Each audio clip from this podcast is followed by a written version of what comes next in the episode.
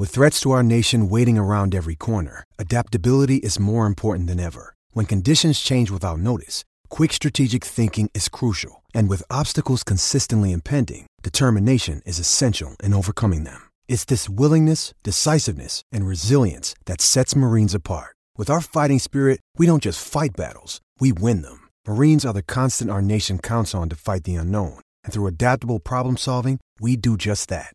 Learn more at marines.com. Does Monday at the office feel like a storm? Not with Microsoft Copilot. That feeling when Copilot gets everyone up to speed instantly? It's sunny again. When Copilot simplifies complex data so your teams can act, that sun's shining on a beach. And when Copilot uncovers hidden insights, you're on that beach with your people and you find buried treasure. That's Microsoft Copilot. Learn more at Microsoft.com/slash AI for all. Survivor 46 is here, and so is On Fire, the only official Survivor podcast. And we have a twist this season. The winner of Survivor 45, Dee Valladares, will be joining us every week. We're going behind the scenes of the biggest moments, the how and the why things happen, and the strategy and analysis you can only get from someone like me, a Survivor winner. Listen to On Fire, the official Survivor podcast, wherever you get your podcast.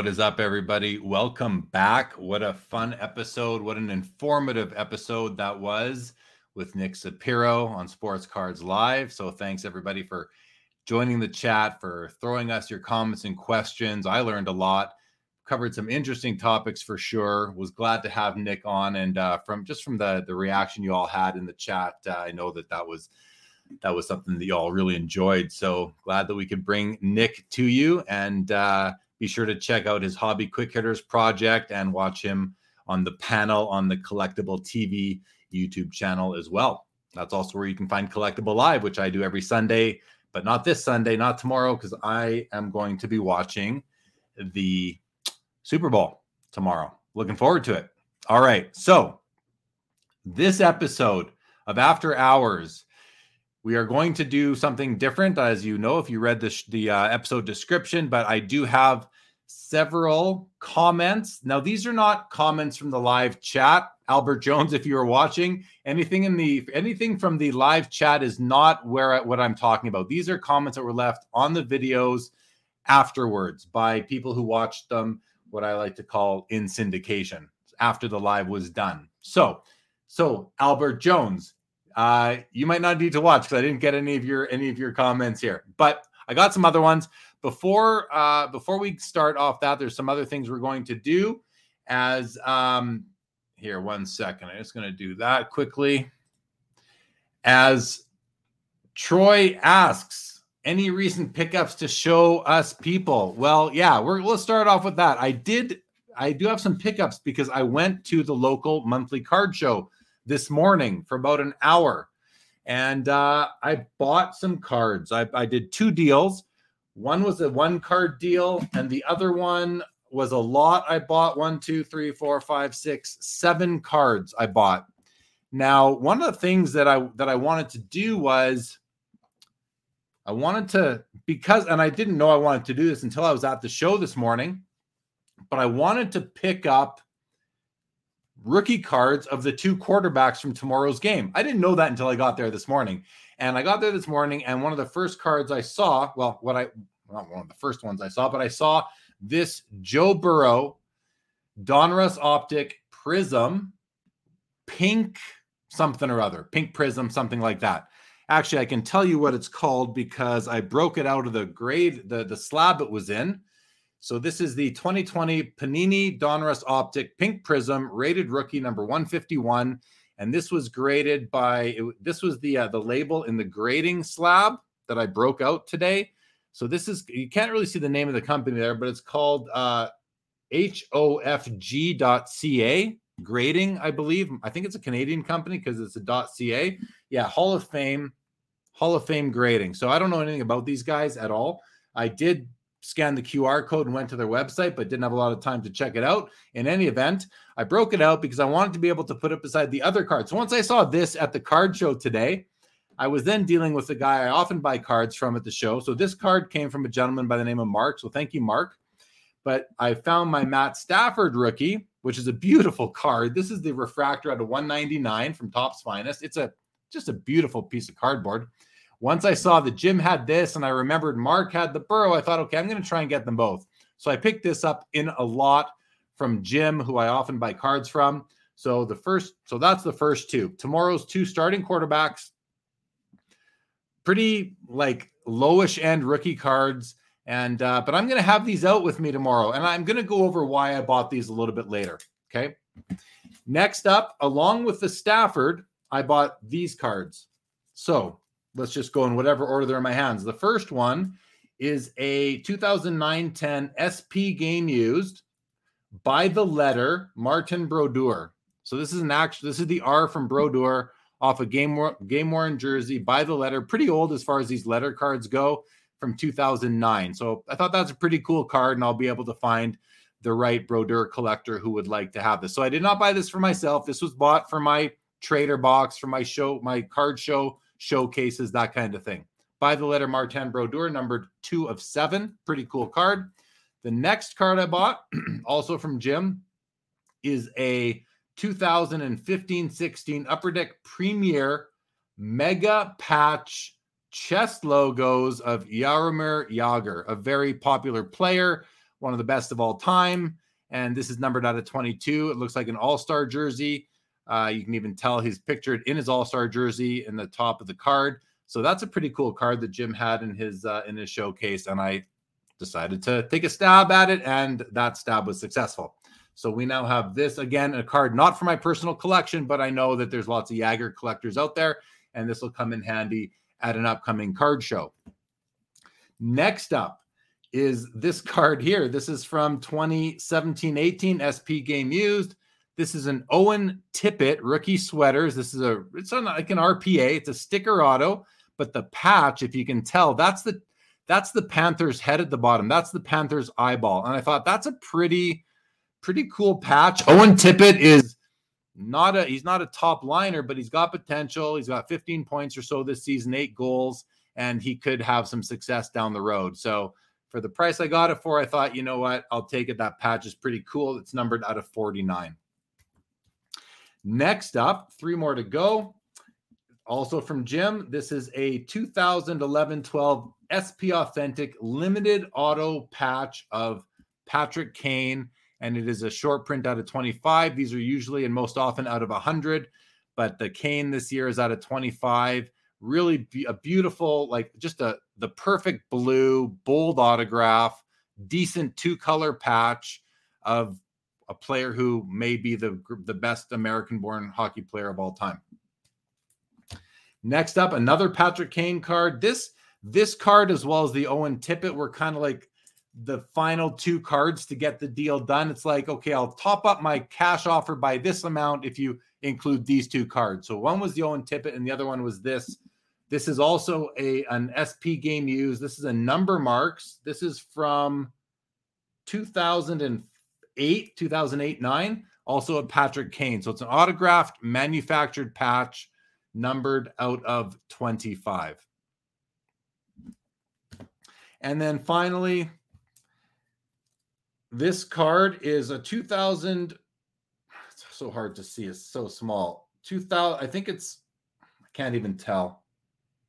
910. 2009 10 from Upper Deck Ice signature swatches Sidney Crosby with a beautiful autograph that's put up that's up against a white jersey. So it's as it's it's an acetate uh, top layer where the autograph is with a piece of white jersey in there, as you can see, as some people we call those napkins in some circles.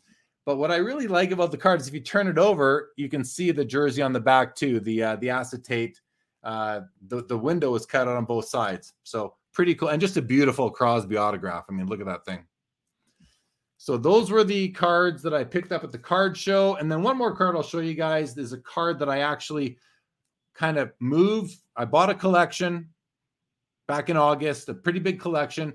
And uh, I realized only a few days ago uh, in talking to my buddy Sam, who was inquiring about this card, I realized that I collect this set and I didn't have this card yet. Uh, this player has two cards in the set, and I didn't realize that I I had the other. I had his his card from another team. Anyway, this is from 2011 12 Upper Deck Ultimate Collection premium swatches. This is Jaromir Jagr again. This is for my personal collection. These are out of 25.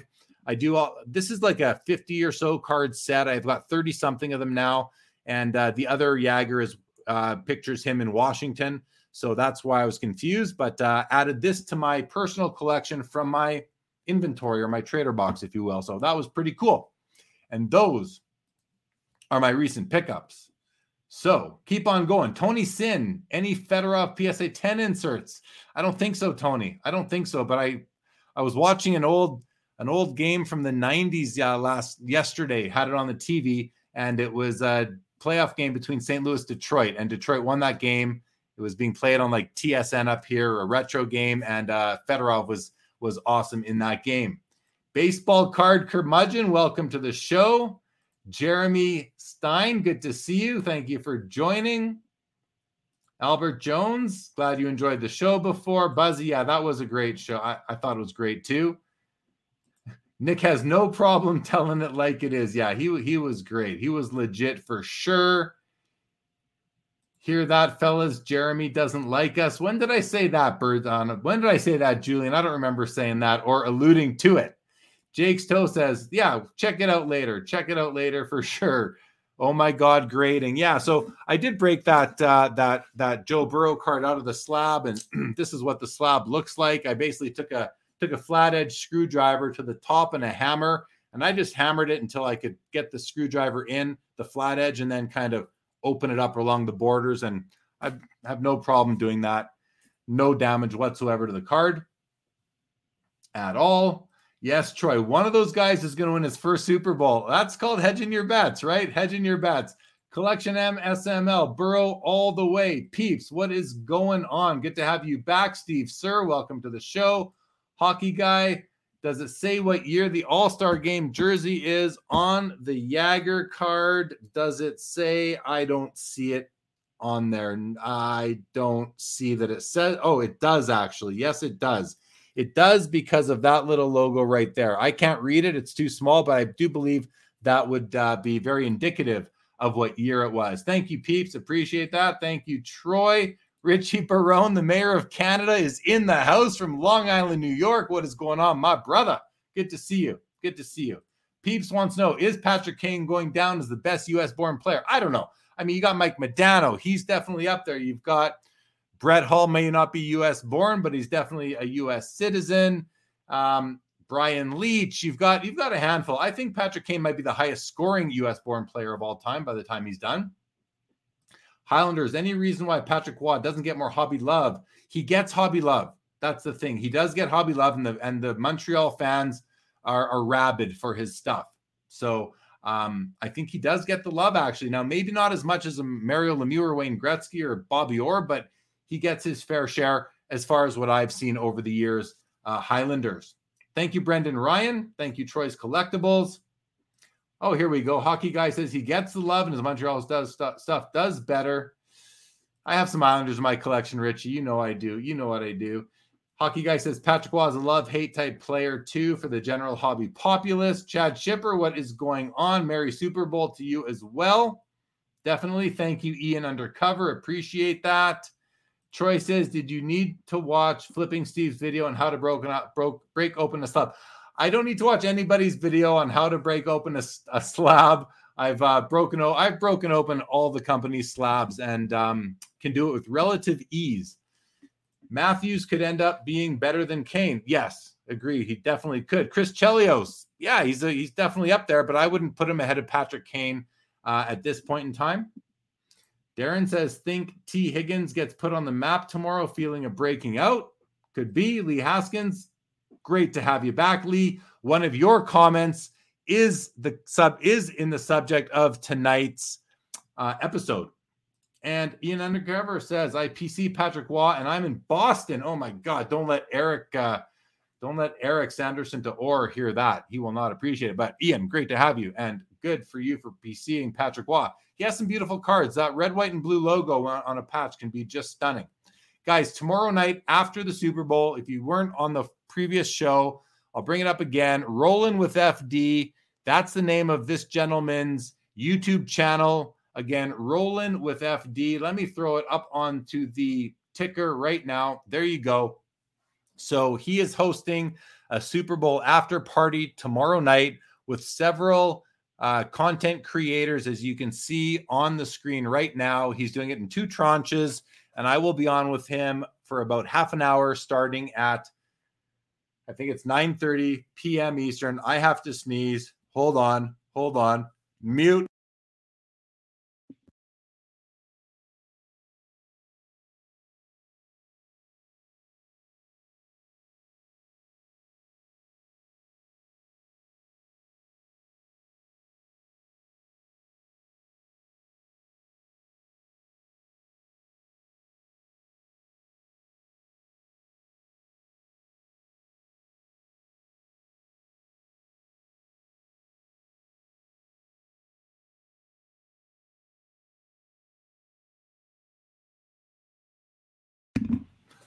There we go again.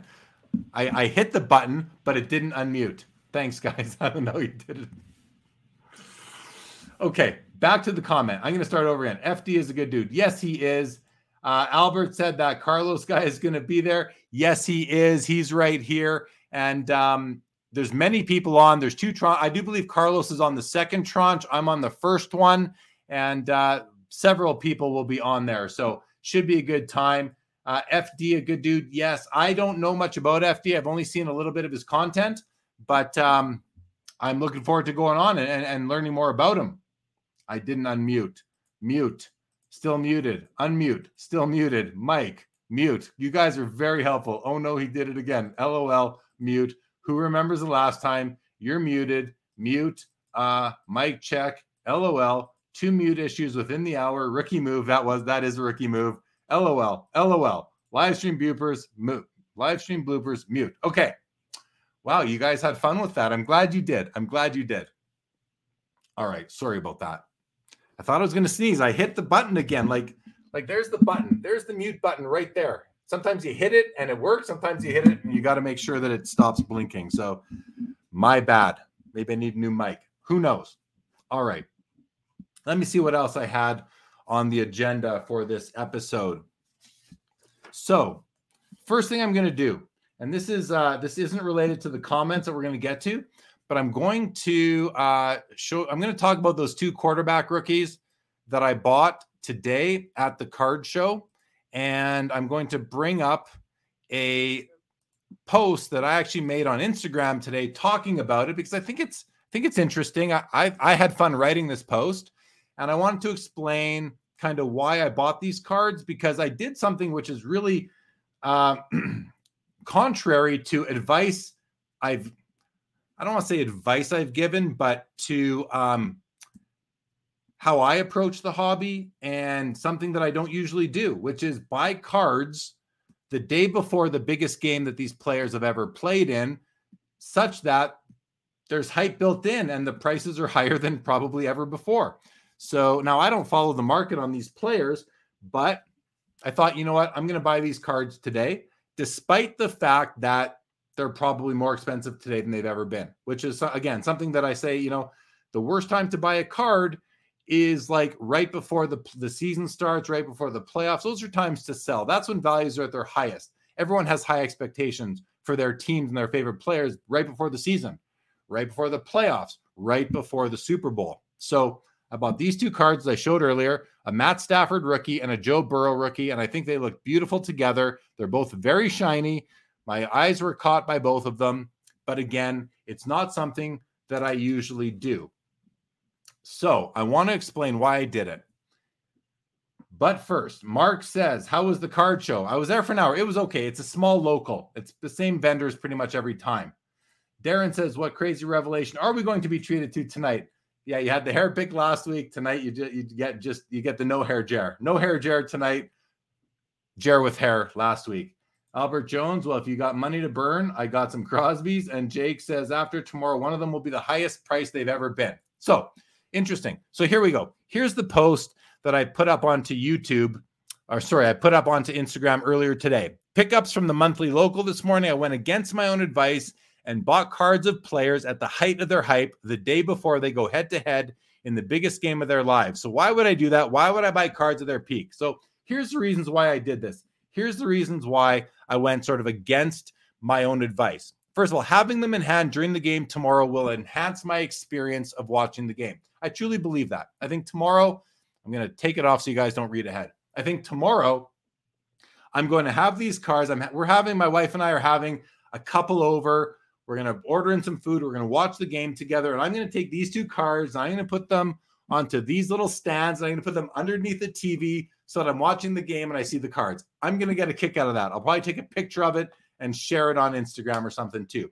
So I think that that'll be fun. I'm going to show these cards to to the gentleman who's coming over tomorrow, and it's going to be fun teaching him a little bit about the hobby because he's not a hobbyist at all. Doesn't know much about it. I'm, I'm assuming. So that'll be fun. So that was reason number one. I feel like owning these cards for one day tomorrow is going to enhance my experience tomorrow during the Super Bowl. All right. Reason number two I spent money with two vendors at the show today, supporting the hobby, putting some money in, spreading some money around. So that one's pretty self explanatory, right? I mean, listen, every time I go into a, an LCS, you know, you're kind of, you kind of feel like you need to spend money because you, you went into the show, you went into the shop, the owner may kind of expect you to spend something, may not appreciate it if you don't. I mean, I've seen it all sorts of ways. Mike from Eastridge, who's in the chat, I mean, I go by his shop all the time. It's right near me. And once in a while, I spend money. Once in a while, I don't. He, he's not the guy that puts pressure on you to do that. Some owners do. Some LCS owners likely do that. But I, you know, I went to the show today, and you know, it's just it's nice to spread some money around if you have the money available to do that, and if you're buying cards you want. I wanted the cards, and it was just you know a nice sort of consequence was was supporting a couple of, uh, of vendors at the show today. So that was reason number two. Before I get on to reason number, no, let's keep going. We'll come to the comments after. Reason number three. I hedged my bets. One of these guys will win the Super Bowl tomorrow. The other is just starting what is shaping up to be an illustrious career.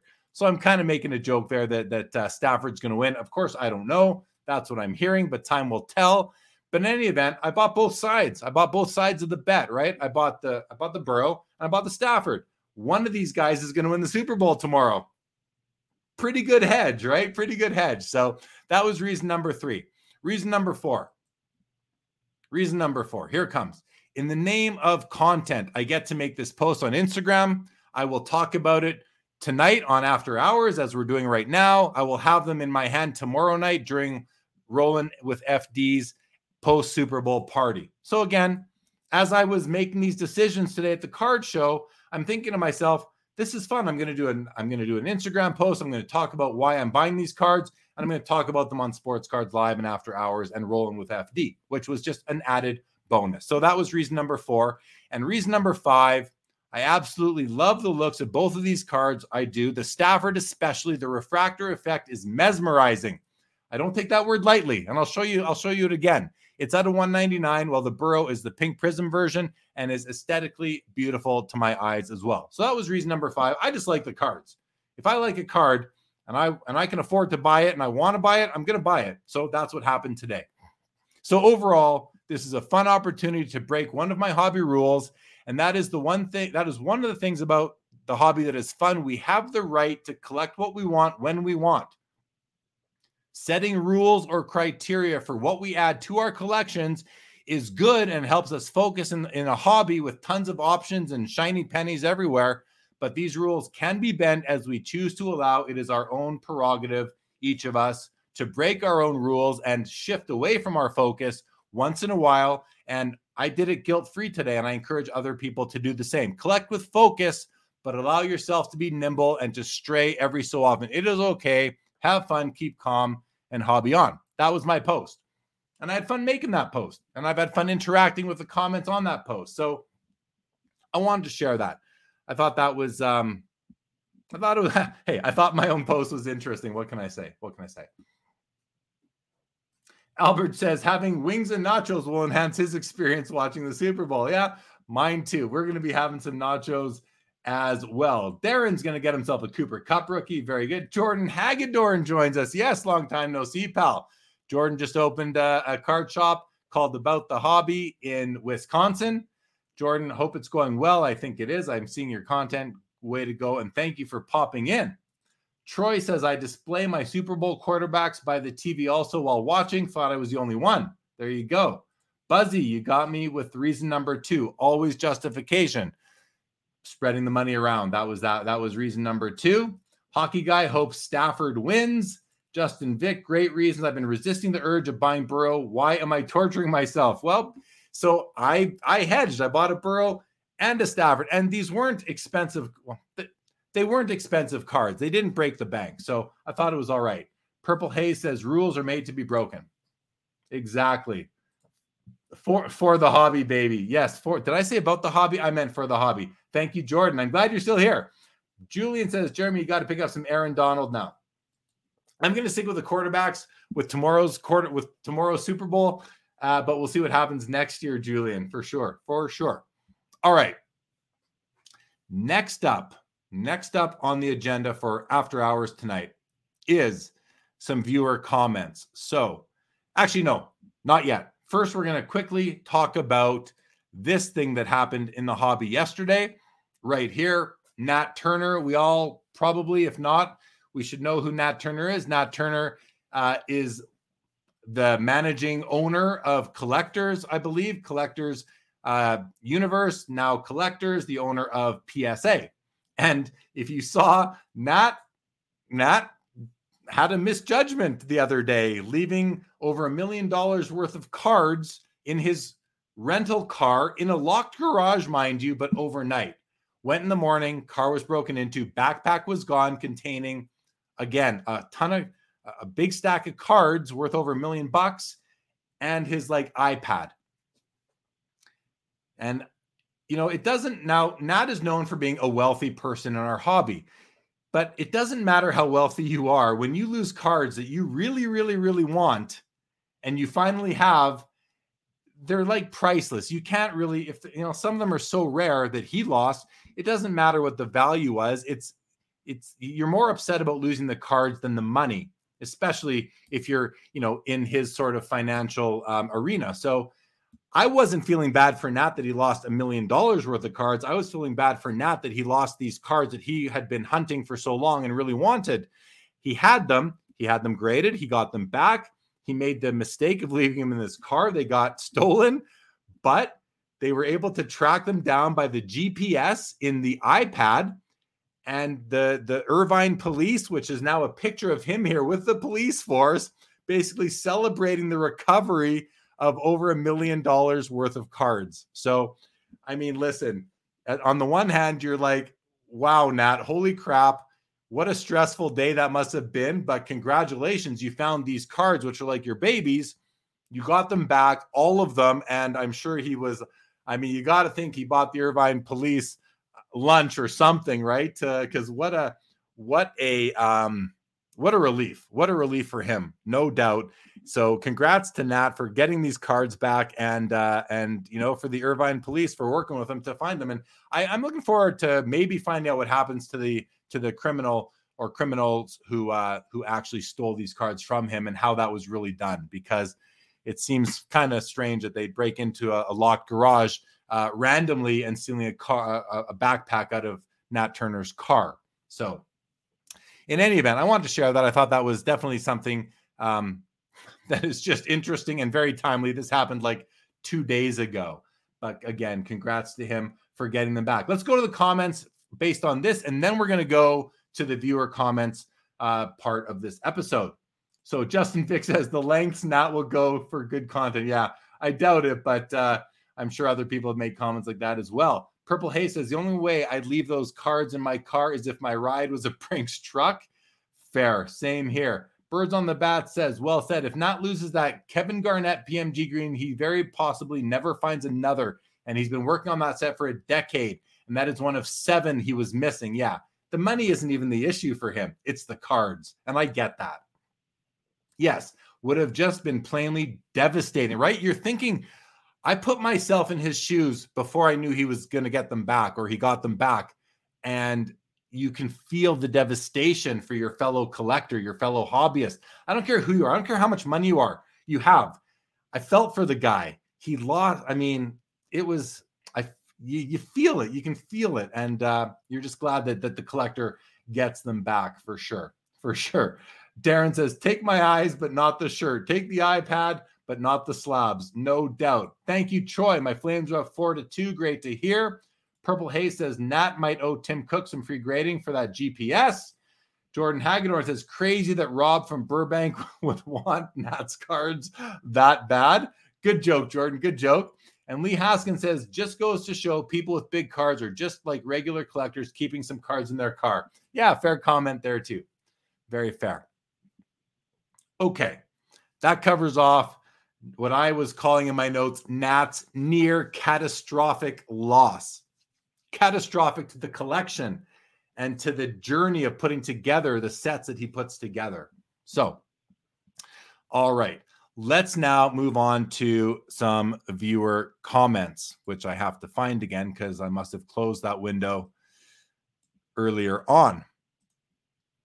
So, I am going to get to those right now and bring up the comments and the first comment. Now I have I will admit I've taken a page out of Chris Sewell's book, Baseball Card Collector, Collector Investor Dealer. I've seen him do this on some of his episodes before. And uh, and the reason why I say he took a page out of his book, I didn't realize I was taking a page out of his book until I figured out how to put a box around the comment that I wanted to highlight. And I, I thought to myself, oh, that looks a lot like how Chris Sewell uh, adds slabs into his video. So we'll bring up the first one in just a moment. Joe Perot says brings to the forefront the importance of tracking devices. Huge that it was in play. Definitely, definitely. Jordan, thank you. See you soon. Enjoy the Super Bowl tomorrow. All right. Next PSA innovation, GPS tracking. Right, I was thinking about that. Adding GPS tracking to the slab itself somehow. That would be pretty cool. That'd be a nice security feature. Definitely. Okay. So the first topic, the first comment that we're going to talk about that's going to lead to a topic came from a viewer by the name of Justin Vick, and this was left on the episode last week with Tim Getsch, where we were Tim Getsch, the CEO of ComC. But the topic or the comment is a little bit different. So here we go. I'm going to add it up. And it's down here in the red box. I realize it's a little bit small. I might not have cut these out properly, so I will try and improve that next time. But he writes, Believe it or not, NFTs provided the bridge for me to ComC. I stopped buying cards and started buying sports NFTs after the post office lost eBay packages. But after learning about the storage options at ComC on YouTube, I gave them a try. Great user experience and fun way to explore cards you didn't know existed. I don't care as much about having the cards in hand as I used to. I've since ditched NFTs and just collect on ComC right now. So the reason, oh, Justin, there you are. This is your comment this is your comment, Justin. You made it on the after show. You did. And you did because I liked this comment. And here's why I not that I liked it, but I found it interesting. It was a perspective I'd never considered. The perspective being that you are someone who who got who came into sports cards from NFTs. I haven't heard of that before. I've heard of people going from sports cards to NFTs, but I hadn't heard of people coming the other way. And that's why I want to shine a light on the comment because I found it really interesting that you went away from sports cards because lost packages on eBay. That'll leave a bitter taste in your mouth. You went then went to a did to digital collecting and you found you you found well you sorry it's not that you weren't in sports cards before you went cards to NFTs back to cards because you realized you could collect on ComC. So great plug for ComC right there and you also don't care so much about having the cards in hand as you used to. So I just thought there's two sort of two sort of themes there. Again, one is again you're coming from NFT to cards and you care less about having your cards in hand whereas a lot of collectors are the opposite. They want to have the cards in hand.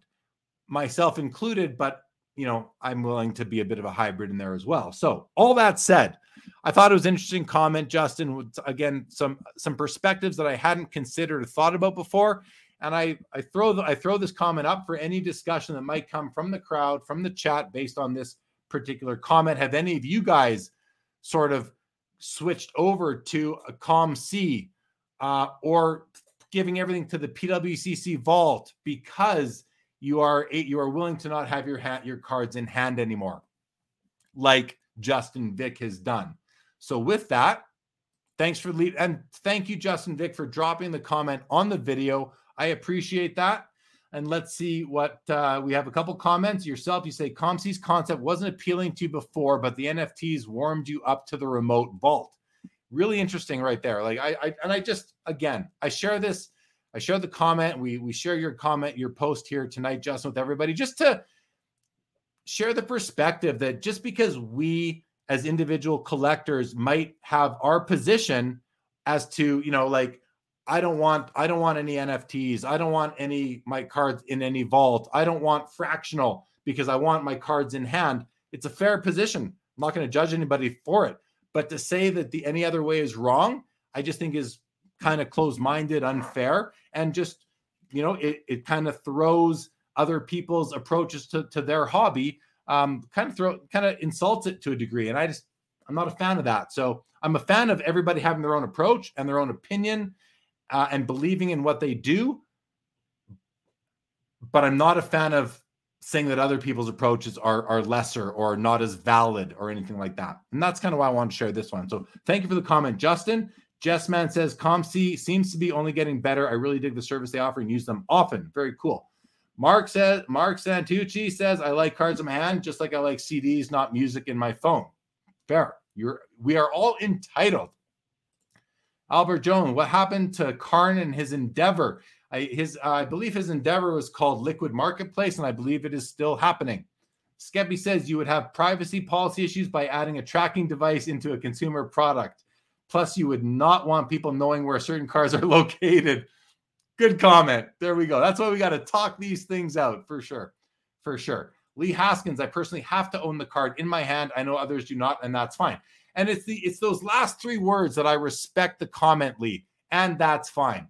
We are all entitled to our own opinions, our own positions, our own approaches, but let's try not to slam others just because we don't understand it or or it's not our chosen path.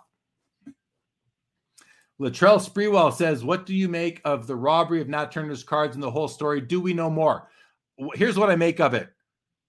I know what I know from what I've seen, and when more information goes public, we will have more to dissect and and and and analyze if we learn more. The fact that we have a picture of Nat with the whole police service makes me think that there's uh, nothing weird going on there. Purple Haze says, I need my cards in hand so I can enjoy them in person. I'm mainly a collector, so I'm sure that's part of it.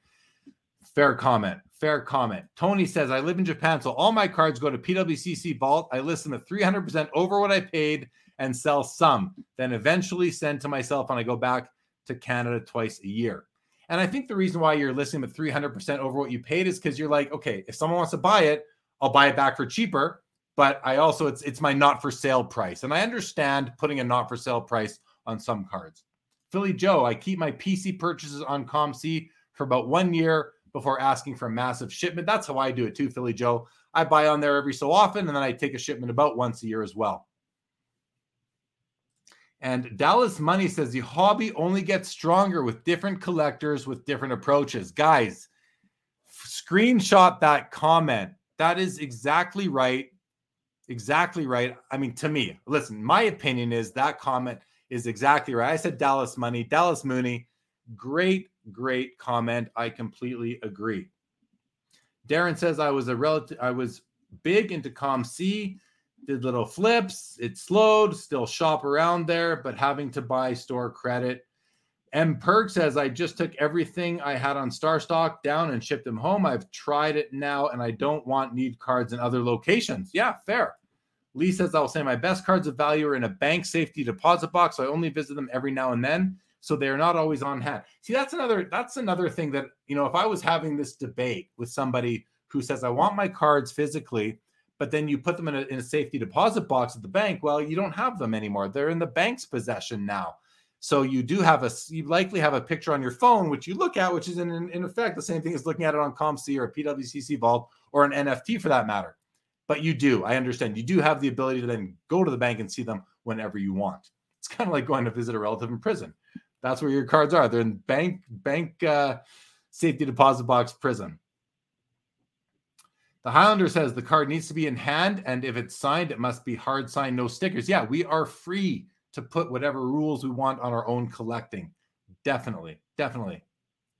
And M Perk says, anytime I get a little burnt out, I take a break and then it's going through everything I have on hand that gets me rolling again. I hear that. I hear that, M Perk. I do the same thing. You know, a lot of my cards are in the two row boxes and I don't look at them every day or every month. I kind of force myself to wait. I want to savor it. I want to look at them, you know, maybe once every two months or once a quarter so that every time I look at them, I kind of forget some and I see them again for the first time. That's how I choose to hobby a lot of the time. All right. We will now move on to the next comment that we have uh, that I've set aside. And this one right here, this is Lee Haskins' comment. This came from the episode again with ComC that we did with Tim Getsch. And this one, I'm going to read it. So he says, I work in AI and photography for a defense company, and I can assure you that technology is there, just not commercially available. So we're talking about AI grading, com- computer grading by computer, taking the taking the the human subjectivity away from grading. So again, that's the context. He says, I work in AI and photography for a defense company, and I can assure you that technology is there. It's just not commercially available. Every aspect of a card defect can be detected. The problem will possibly be the grades will be lower than what the human would grade it because the detail will be multiples of what the human can see by eye under magnification.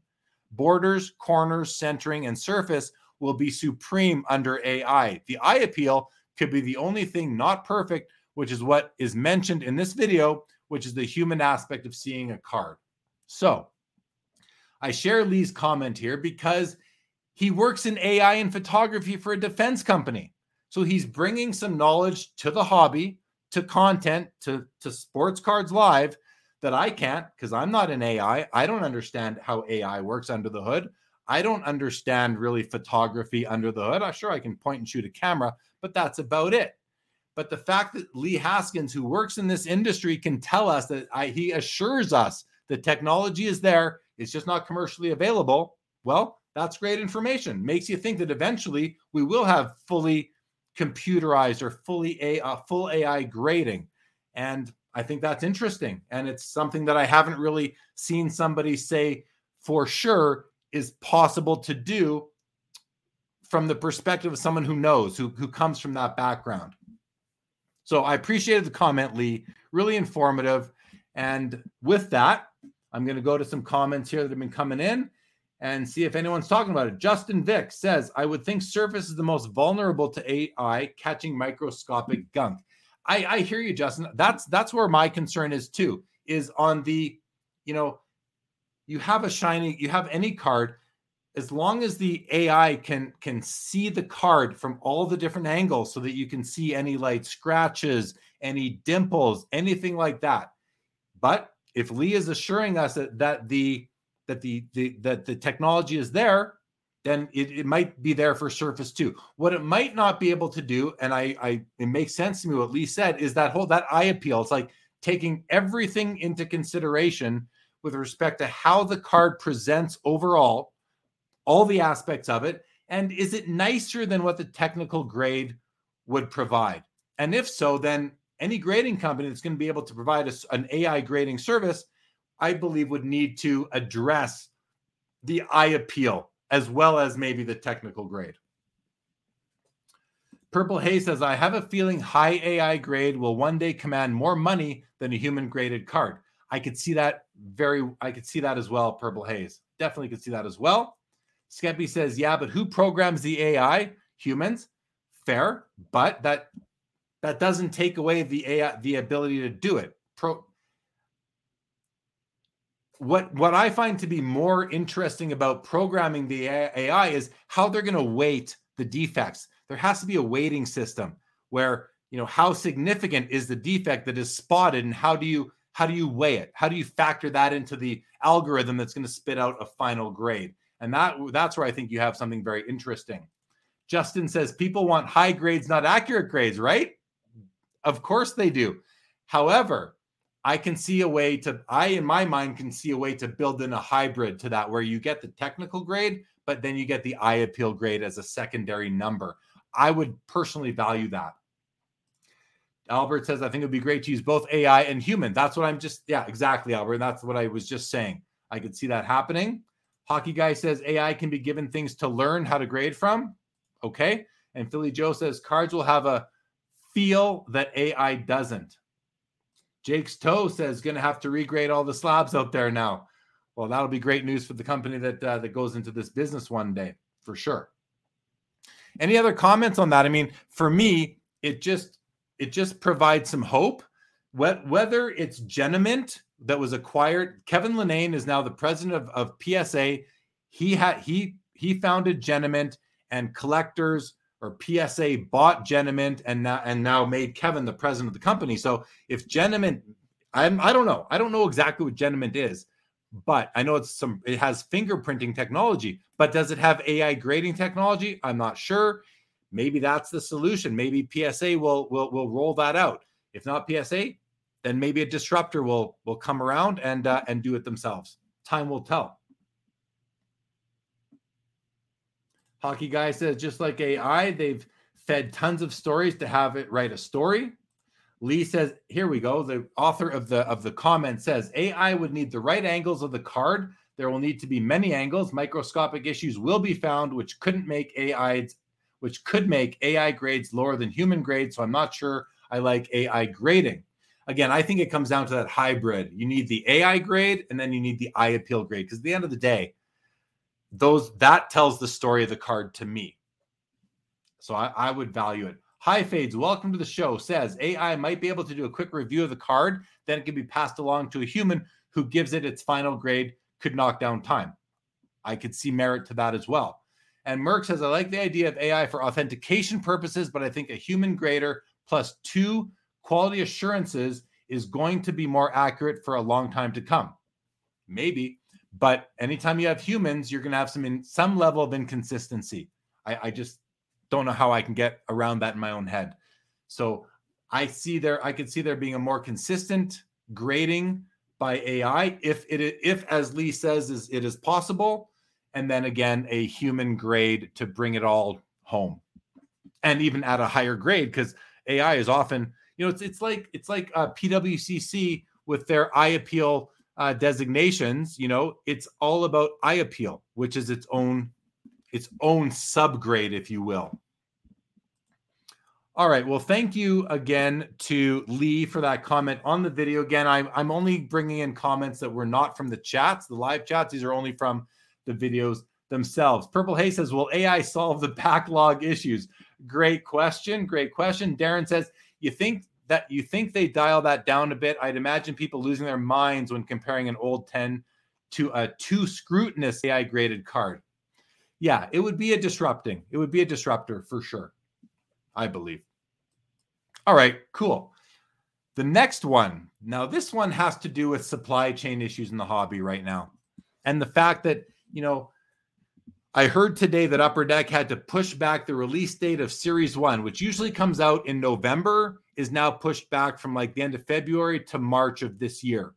And I saw people, I saw a comment somewhere today on social media saying, you know, Upper Deck uh, has to get its act together when really it's kind of beyond their control. I think I think most people understand that now that that the pandemic has had widespread impacts on supply chains and the sports card hobby, unfortunately, is not immune to that. We are right in there, and uh, and it's hurt a lot of companies in the in the hobby, including the card companies who have to put out cards uh, as the supply of paper and the foils and other inputs. I'm sure that they use to make cards are you know stuck on barges or what have you. So we had a comment that came in, and I'm going to bring it up right now. you know what? Before I do though I'll just bring up a final comment. Albert says anything judged is always questionable, from cards to figure skating. Of course, of course. So let's bring on the next comment again, which has to do with supply chain. Here it is. I know it's hard to read, so I'll read it, but this is from Chris Olivo. He says, I work in the printing industry, and right now, nobody can get paper because of the supply chain issues. We have jobs on hold because we just can't get certain stocks clients are requesting. We talk to our suppliers, and they don't see any light at the end of the tunnel for now. Every printer across the country is going through the same problem, so nobody is losing business to a competitor. The jobs are just being put on the shelf and are simply on hold until their stock comes in. I don't want to get political, but this is why the country needs to produce more of its own goods instead of outsourcing to cheaper or to foreign with cheaper labor. All of the shortages during the pandemic are the result are a result that it's that it's not made here in the US. That's why there are no new automobiles being sold because that chip is manufactured overseas. So, again, thank you, Chris Olivo, for the comment. And again, the reason why I bring up this comment is because Chris works in the printing industry. So he isn't just some armchair quarterback collector like myself sitting on the sidelines throwing out criticisms to the companies, to, to Upper Deck and Topps and Panini, Leaf or whomever saying, get your act together. He says everybody's going through this in the industry, in, in, in, in the in the economy right now, not just card companies. And I again, I highlight it because I see comments, I, I see attacks on some companies that need paper to produce products for our hobby or other supplies, other types of foils and that that are also part, you know, also victim to supply chain issues without realizing that there's nothing they can do. Do you think do you think these card companies want to wait until they can sell get the product out there? Is that what they want? No, of course it's not what they want to do. So again, just highlighting it from somebody who works in printing to give us uh, some good information from what I believe to be, unless Chris is lying and he doesn't work in it, but I'm going to trust him that he works in the printing industry and we are getting information from somebody who is in the know. Now, let's go to the comments and see what you guys think about this one. Ink Paper Wax Collector says hockey delayed again. Wow, just one series this year it seems. Well, no, they're, they they've already uh, announced the extended series, so there will be series one, two, and extended again. It's just going to be late, and we can complain about it. You know, if you, if you if you're somebody who likes to complain, complain about it. You know, complaining seems to be rampant. Complain about it if you want. It's going to make you feel better. Complain if that's what you need to do. But you can also just understand that these things take time. We are in a unique situation still, two years later into this pandemic, and uh, hopefully, hopefully, people who collect these series every year are going to kind of just wait for them to come out and then put their sets together. And if not, fine. You, no one's forcing anybody to spend their money. No one's going to force you to open up your wallet. That's a choice we all have. I'm just saying, it's it's. I, I just don't think we really need to be blaming the card companies right now for delays in products being released. I might be wrong. And hey, if you want to, that's your prerogative. Go ahead and do it. But if I see it, I'll probably unfollow you because I just just not the way I choose to live. Hockey guy says papers, foils, ink, print facility availability, etc. It's all exactly hockey guy. It's all part of the issue. He says bring back crappy OPC stock, right? right? For sure. Because I think foil, the foil is a big part of it right now. Mark says, especially products like the one touch. Yeah, top loaders. Top, you think Ultra Pro is withholding top loaders because they're trying to create this false demand or something? No, they want to put them out there. But even they were, even they were challenged as well. Facebook user, anonymous Facebook user says, as long as the Canadian truckers aren't causing the delays, well, I mean, that's relatively new compared to the delays. So I don't think that's the issue, but it, it's not helping the issue. That's probably for sure. Goes on to say, it's crazy to see all the older NHL releases that are getting cleared off my shelves with nothing new to replace it. Even US shop owners are thirsty for previous NHL releases. Good point. If nothing else, it's helping shop owners clear out their backstock, dead sort, sort of dead inventory. Ben Mitchell says, How is Leaf getting their stuff out? That's a great question for Brian Gray. Ink Paper Wax Collector says Upper Deck AEW is delayed four to five months. Hockey must be getting close to that by now. Lee Haskins says supply chain is real. I cracked a rim on my car. To get a new one is like 90 days plus to order a new one. It's crazy. Definitely. Uh, Lucky says that Leaf paid us paid a serious premium to get the stock they needed. There you go. There you go. They they they dug into their bottom line to get it out, and probably anyway. I don't know what happened, but that's what we that's what we've heard. Hockey guy says most industries are facing issues like this, which is no secret. I think everybody knows that this is this is across the whole economy right now. Two family members work in manufacturing, and they have all kinds of delays and setbacks. Yeah, no doubt. Darren says maybe the card companies want to buy back some of our junk wax and sell retro packs, repacks for sure. Collection SML says, I understand the issue, but maybe Upper Deck needs a new approach. They need to stop giving precise date and come out with something vague. I agree with that comment. I said that today. Uh, I said that at the card show today that really Upper Deck,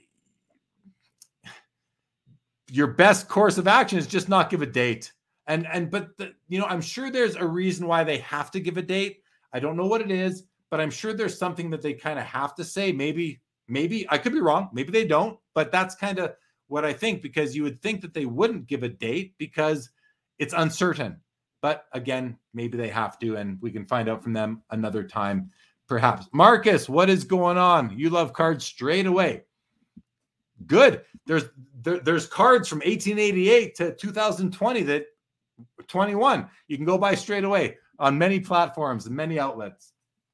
Jake's Toe says all collectors should recycle their junk wax to make new cards. Purple Hay says, I'd be willing to donate my junk wax if Upper Deck wants to recycle it. Mike at Eastridge says Ultra Pro's manufacturer is busy trying to sell direct to stores at a much higher price. Wow, interesting. Buzzy, if you don't understand delays in these times, you don't understand life itself. Well said, Buzzy. Crack Card says the truckers are out to fix the delays, not cause them. There we go. And the Highlanders says they need to ditch the extended series lane. Well, again, they don't need to they don't need to ditch it, Highlanders. I, I can I can just fairly say you're wrong on that comment. Now, it's an opinion, understandable, but I know it's been it was a good product for them last year, so they don't want they don't want to ditch it. You know, it's not and it's not rookie driven; it's insert driven, which is another thing that I think a lot of hockey collectors don't necessarily have their head around. But again, I understand you'd like them to ditch it, and that's a fair opinion, but it's certainly not a fact that they need to. Ah, Mike Fruitman, what is going on? Great, Mike. You're a handsome dude without that beard. I got to tell you. Says at least Upper Deck National Hockey Card Day is a go for February 26th. I see lots of extended walking out my door that day. I can't imagine what Canadian shop owners are going through. Yeah, well said, Mike. Well said all, all across the board there. Purple Haze says if recycled junk wax is used, does that give new meaning to vintage stock? Very good. Lee says I finally finished my spreadsheet of all my cards, and the summary has 33% or hockey. Ah, that's a good chunk for sure, Lee. Marcus says, let's not talk about the distributing problems. This is obvious. There, there are good things going on. Okay. Well, again, thanks to Chris for the comment. It's just nice hearing. We can all speculate on things. We can say we've talked to distributors. This is what we've heard. We can say we've talked Upper Deck or Leaf or Panini or Topps. This is what we've heard, right? All those things. But to hear from somebody who works in that specific industry, I find very useful and worthy of discussion. So thanks again, Chris Olivo, for the comment. Troy, 66 football for me. Oh, for Lee Haskins. I got it. We'll see what he says. All right, guys. The next, the next one, the next comment that I had uh, really identified as one that I wanted to bring on. this, this was interesting. So this came from the episode we had on After Hours 59 with with Ryan Nolan and Carvin Chung was sitting in with us, and this was uh, from back in early January, episode number again 59 of After Hours.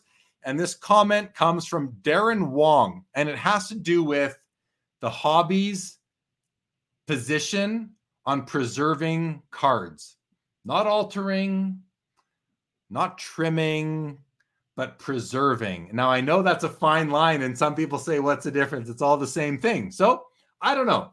But let's look, let's read Darren's comment because I thought that he added some context and maybe some clarity to the whole card conservation thing. So here's the comment. I'll, I'll zoom it as best I can. I'll read it out loud because I realize it's small. He says, creases, folds, etc., can be fixed if you have the conservation skill and equipment. Think about how paper artifacts in museums are conserved. You don't introduce anything apart from water. Of course, the type of ink and paper, etc., plays a part in what cannot, what can and cannot be done. If you have a super high-end card, it might be worthwhile to bring it to a specialist to have them evaluate the condition and advise what can be done without affecting the integrity of the card. Think of it as, as conservation, improving its long term stability and preservation. Example, removing stains on the card not visible to the eye that will show up in the future if left there. Not restoration. Restoration involves altering, adding things to the card to bring it back to its former condition. I'm not sure if the grading companies are operating at the same level and knowledge as museum specialists in assessing an object's condition. If you engage a museum specialist, they will provide you a detailed condition report where everything is explained. Okay, there's a lot there, a lot, a lot there to, to break down. But the part of this comment that I find to be really the most interesting is first of all, where he says you don't introduce anything apart from water. So that's what he's saying in in terms of conserving a card.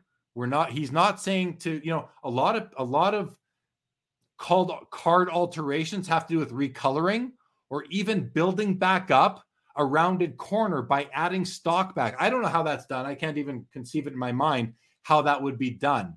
But it, it's People do it. People add paper back to the card. People recolor the card. People trim the card. These are all what I would consider to be alterations, which we as a hobby do not we do not welcome that. We do not look favorably favorably upon it.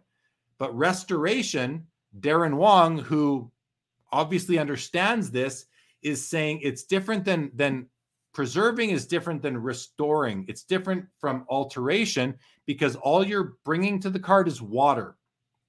Okay, fair enough. You're only bringing water.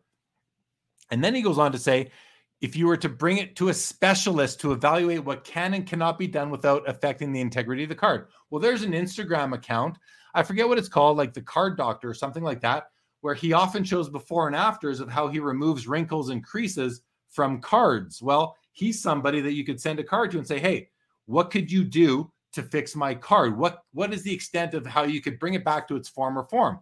How do we like that as a hobby? Do we want cards that had creases and bends that have been removed without without compromising the integrity of the card?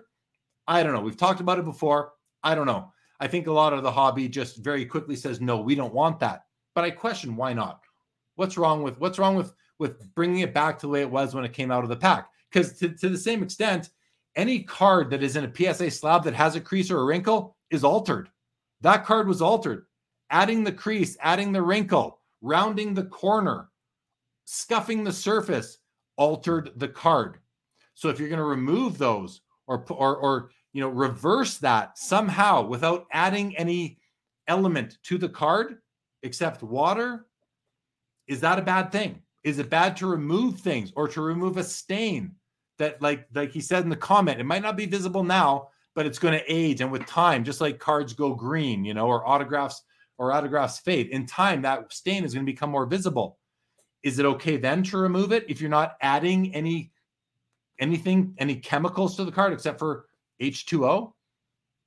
I put it out for discussion. I thought it was a really interesting comment, and I wanted to bring it up and see what what the see what the uh, what the hobby thought. So let's see. Lee says my car, my football cards are 22%.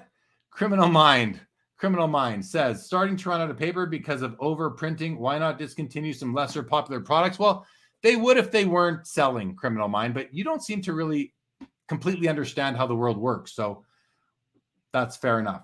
All Valley says they use saliva in conservation too. All right. Good to know. New information for me. Marcus, now we're getting somewhere. Criminal Mind. How long before we're in the hard toilet paper era again? Maybe we're already there. Could be, could be. Justin Vick says, I wouldn't mind if conservation became more commonplace with vintage, but I believe in transparency. It is the best interest to know what has been preserved. I completely agree with that. That's a great addition, additional comment, Justin. If a card you know, was preserved by removing a stain or by removing a crease that was put there by altering it in the first place by mistake or or just by natural uh, aging of the card and use of the card sure it would be nice to know that this card was preserved a little a little qualifier even. Like, uh, oh, uh, you know psa does qualifiers. What's wrong with putting a pr for preserved next to it? And then collectors could decide if they'd like it or not. Ink paper wax says soak and press those gretzky rcs i could never bring myself to put water on any card so i don't understand that process and i don't want and i don't want to.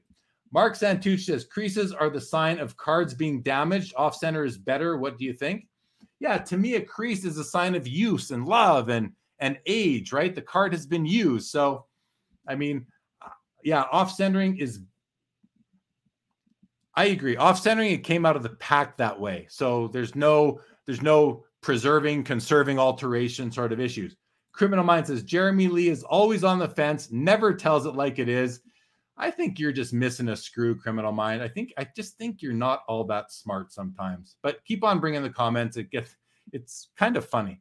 All Valley, we allow pressing in comments. Just saying. Can you fix my half missing Wagner for sure? Ink Paper says it's accepted in the comic book world.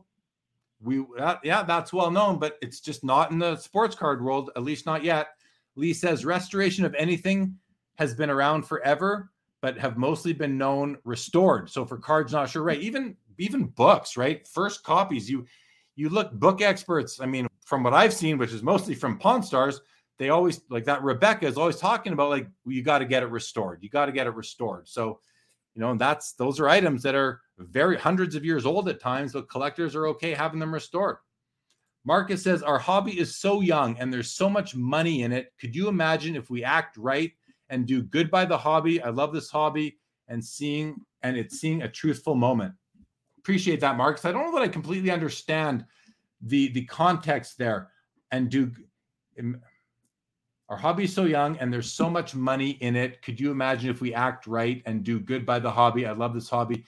Yeah, I, I agree with that, but I'd love I'd like a little bit more understanding where you're coming from, Marcus. Mac Attack says I say fix them up, want the best cards in the best condition.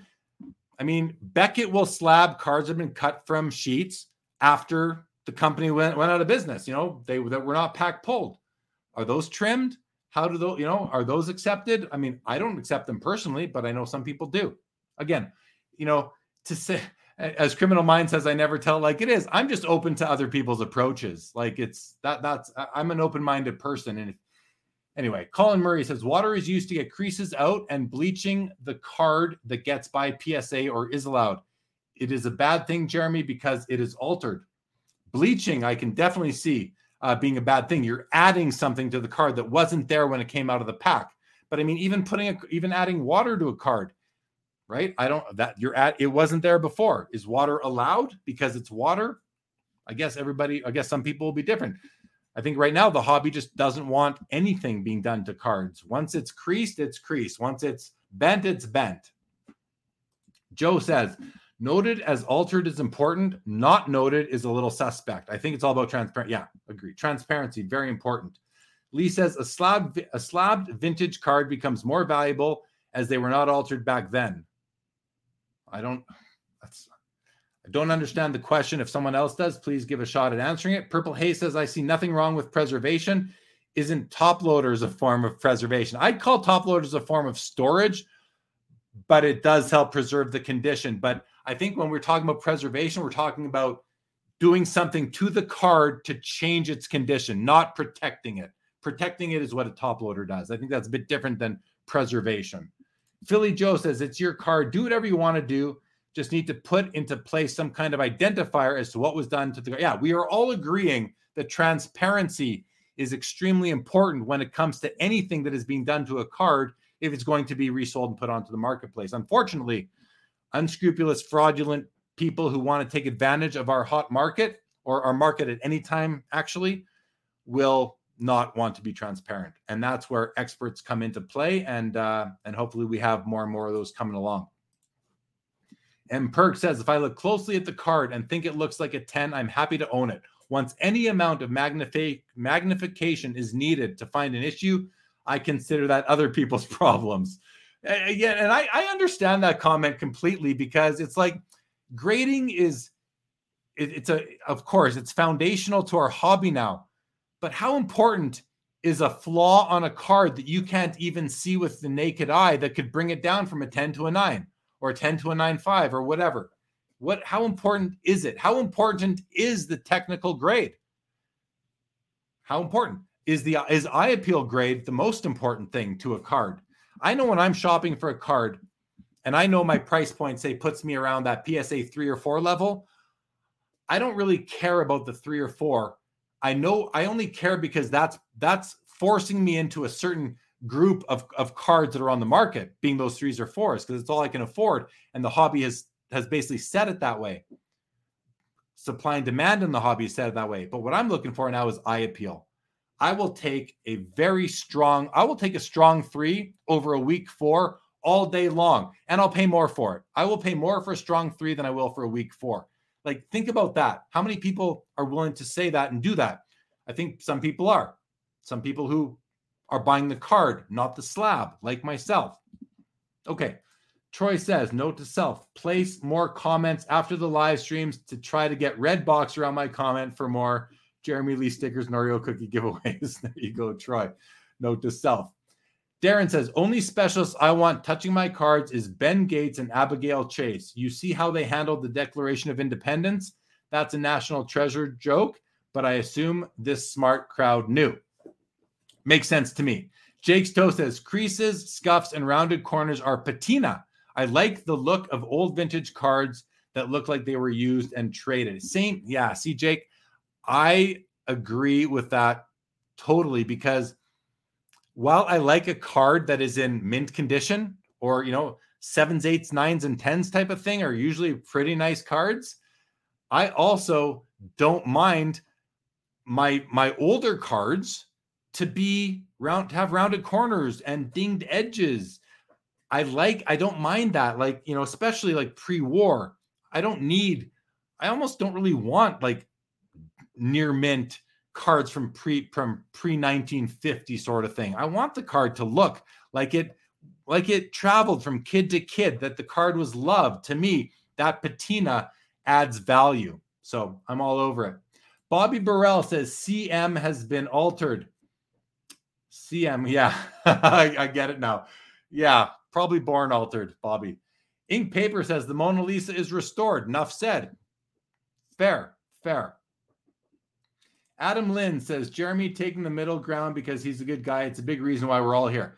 It's not because I'm a big. I'm a. I appreciate the comment, Adam. And sure, I, I'm a good guy. Fair enough. But that's not why I take the middle ground.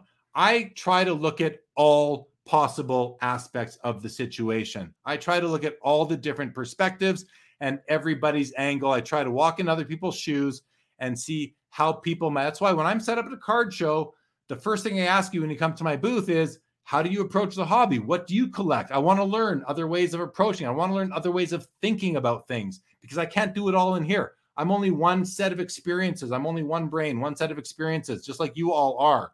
So the more that we can the more that we can brainstorm, the more that we can learn other perspectives, the better we will be. Some people do it a lot. I try to do it a lot. I will be better for that. I will be I will be prouder of myself for that. Other people, like CM are just stuck in in a way and um, and are not improving as people. Lee Haskins says, I kind of think the hobby is so old, which is why it will keep going. Sports are forever. Yeah, Lee.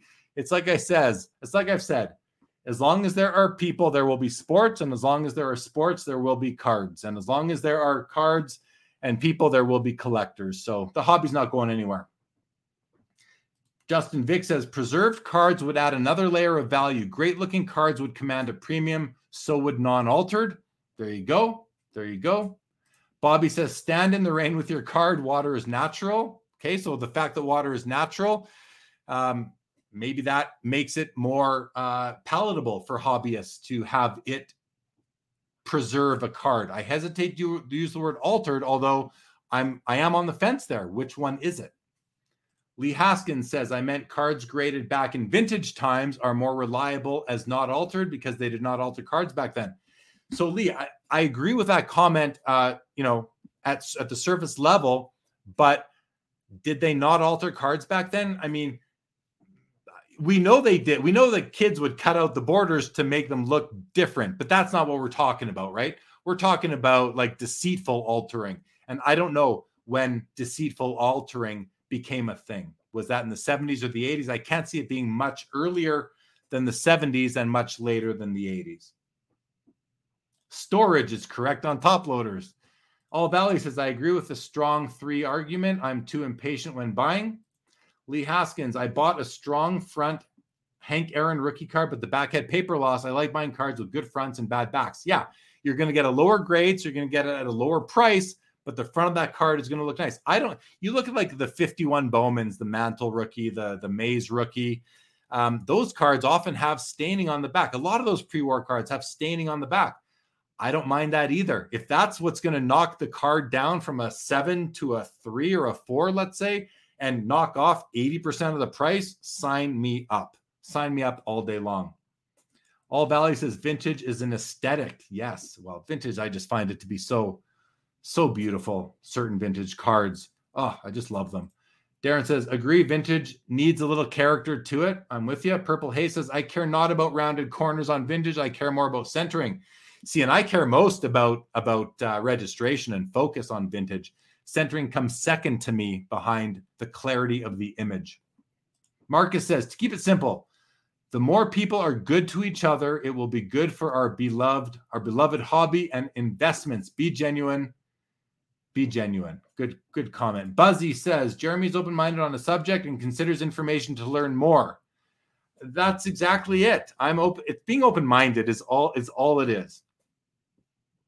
Criminal mind. You're you're you're you're a you're a you're a treat, criminal mind. You're a treat. I'm sure. Oh boy. Okay. M Perk says top loaders are pretty goon protection for what they are. Goon protection. I love it. They're goon protection. Well, they do a good job. Top loaders do a good job. Rich says with raw with a raw vintage card, cool having some rough edges or a sign of the era. But if I'm to pay a premium for a graded copy, I want it as close to how the card was intended. Example to the index design. Yeah, fair comment. Very fair comment there. Oh, a good protection, not goon. I like the goon protection, Emperor. He corrects himself over here. And Colin Murray says, Bobby Burrell, rain won't alter the card, but if you soak the card in water to expand the paper to get creases or wrinkles out, the the great and get graded and over time crack it out, and now it's not an eight. IMCM. Very funny, very funny. So I think what you're saying, Colin, is that if you soak a card in water, which I cannot fathom, I would I would lose my mind doing that. But if we're saying that you that that's how you get out wrinkles and, and creases is you soak the card in water, who who in their right mind could do that? I'm sure people can and they know how to do it, but I'm not taking the chance. Never. Uh, Ink Paper says this is a great day for soccer and even a better day for the soccer card industry. Pele PSA 9 card sells for over 1.3 million. Soccer's first million dollar plus card. That's great to see.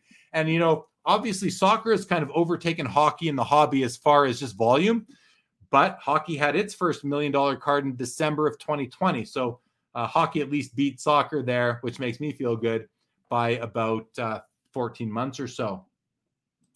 Latrell Sprewell says, Will you ever be bothered by a card in your collection just because it didn't grade what you wanted it to grade? And would you keep it? Well, I had that happen to me with a Crosby PMG Green.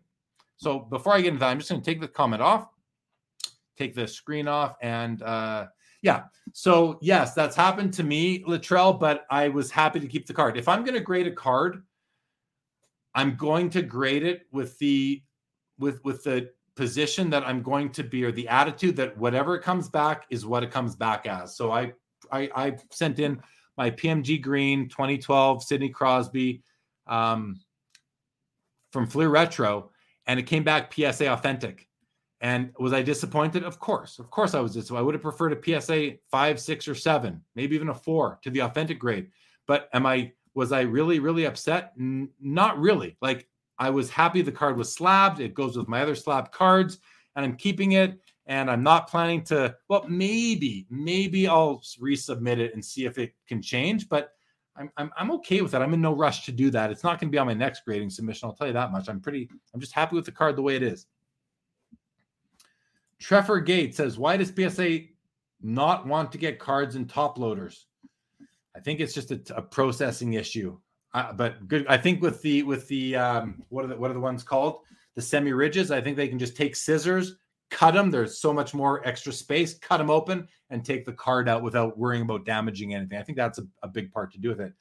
Lee says you should do more of these lives where you just answer people's comments. Many lives do not do that. Love that you do. Thanks, Lee. And I, you know, did it last week and um, doing it this week. It's really good for me to have some great comments on the videos that I can actually refer to to to really create the conversation. So I plan to do this more often, Lee. Thanks for the feedback. I appreciate it. I'm with you, Purple Haze. It seems insane to me too, soaking a card in water. I'll tell you what, the next card show I'm at, which will, well, we'll be at the Mint Collective in March, We'll be hopefully in Vancouver in April, Edmonton in April, Toronto in May, or sorry, Toronto in June, and Atlantic City in August or July. We should take a little container of water and just puts a, put a crease card in there and see what happens. Like uh, I'm talking like a base card that's not worth anything that no one cares about, and see what happens. We'll test that. Purple Haze, come join me. You can join me at the next card show. We'll do it together. Marcus says, "Who's soaking cards in water? Losers. Please tell me." Well, are they losers? I don't know. We, let's not judge people based on doing that, but they might be they might know what they're doing. There might be science behind it. Lee says, Hockey got me in the hobby. I found three Gretzky rookies in my long held shoebox of cards. I was a teenager in 79. Nice to find that, Lee. Definitely. Marcus, any soakers? That's what we call them. People who put cards in water, we call you soakers. Latrell says, Why did the Crosby grade authentic and not a number grade? Great question. I don't know because I've compared it to my other PMGs, like the the edges, the size, it all looks the same. I didn't see any like color added, nothing. What I've heard is that some of these cards were just cut cut differently. So the sizes were different, but again, I put it up against others and I couldn't notice anything. So I don't know. I don't know. Joe Sacco, welcome back. Says, do you know if any grading company will be at the card show in Toronto? I hope to meet. I hope to meet you there too, Joe. Definitely come say hi. You'll be able to spot me much easier than I'll be able to spot you. So say hi when you uh, do see me. And um, yes, I do know that there will be. I do know that PSA will have uh, PSA Canada will be there. Brad Hartland and PSA Canada will be there accepting submissions. Beckett will be there in some form. Uh, I'm not exactly sure. I'm sure KSA grading will be there again. I'm sure MNT grading, these are the Canadian companies, will be there again. So, yes, there will be grading at the show. Rich says 97 watching, only 20. Guy, Rich, they're too busy. They're too busy interacting to hit that like button, guys. You're all excused from hitting the like button. But if you want to take a second and do it, that'd be great too. But Rich, I appreciate that. Thank you. Love what you collect. Next big show. I just went through them, but again, Mint Collective, Vegas, March 25th to 27th, which I'm booked on hoping to go to Vancouver April 8th to 10th, I believe, Edmonton April 15 to 17, and the expo in Toronto June 2nd to 5th. Will you ever visit the Chantilly show? I will try. I would love to, Latrell, and I will take you up on that beer. Thank you very much. Purple Haze, thanks for the feedback. Loving the format. Highlander says, Are bubblegum stains natural? Like, that's one of those, that's a great question. That's one of those, that's one of those things like that's a stain that gets worse with age a lot of the time, right? So I don't know. To me, it comes up, you know, to me, it is natural. Like that, that was part of the experience. The cards came with gum. And if that card was on the edge of the pack with the gum, I mean, I don't want that removed. I'd rather it be there and bring down the price of the card. And to me, it's a part of the history. It, it came out of the pack that way. That was intentional. So to me, natural. Ink Paper says, yes, pa PSA cuts the card savers to make it easy to get out, not damage the card. Makes sense. Bob's Big Boy says, anyone notice the lack of game used jersey relics and cards these days? Yes. Yes. I think everyone's noticing. Well, not everyone, Bob, but yes, we've learned a lot about that in with National Treasures this year. soak them in water, soak them in Kool Aid. All Valley says to these people, conservation is a discipline. No, I think that's right. I think it is a discipline. High because it's science. High phase. I recently got a modern card back from PSA and they wouldn't grade it even though it was packed fresh.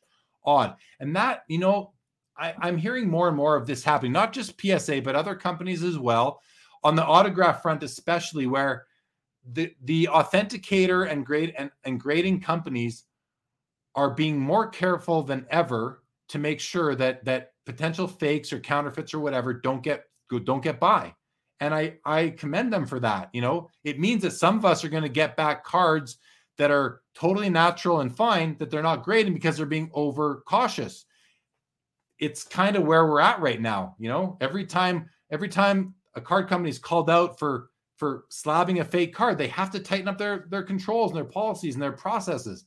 And i think that's just an effect of them doing it and it sucks. And i i experienced it with my crosby pmg green and maybe it's maybe you know if you feel that they missed it and that it is authentic try again i don't think it's them just trying to get more submissions to to to to you know get more more fees in i think it's i think it's just them trying to protect themselves rich says yeah my pmg pedersen is very small and rocks around in the one touch so that could be one that was just cut short because it probably wasn't altered Peep says authentic when it looks great is just fine by me. Hand cut issue cards, for instance, often get that grade.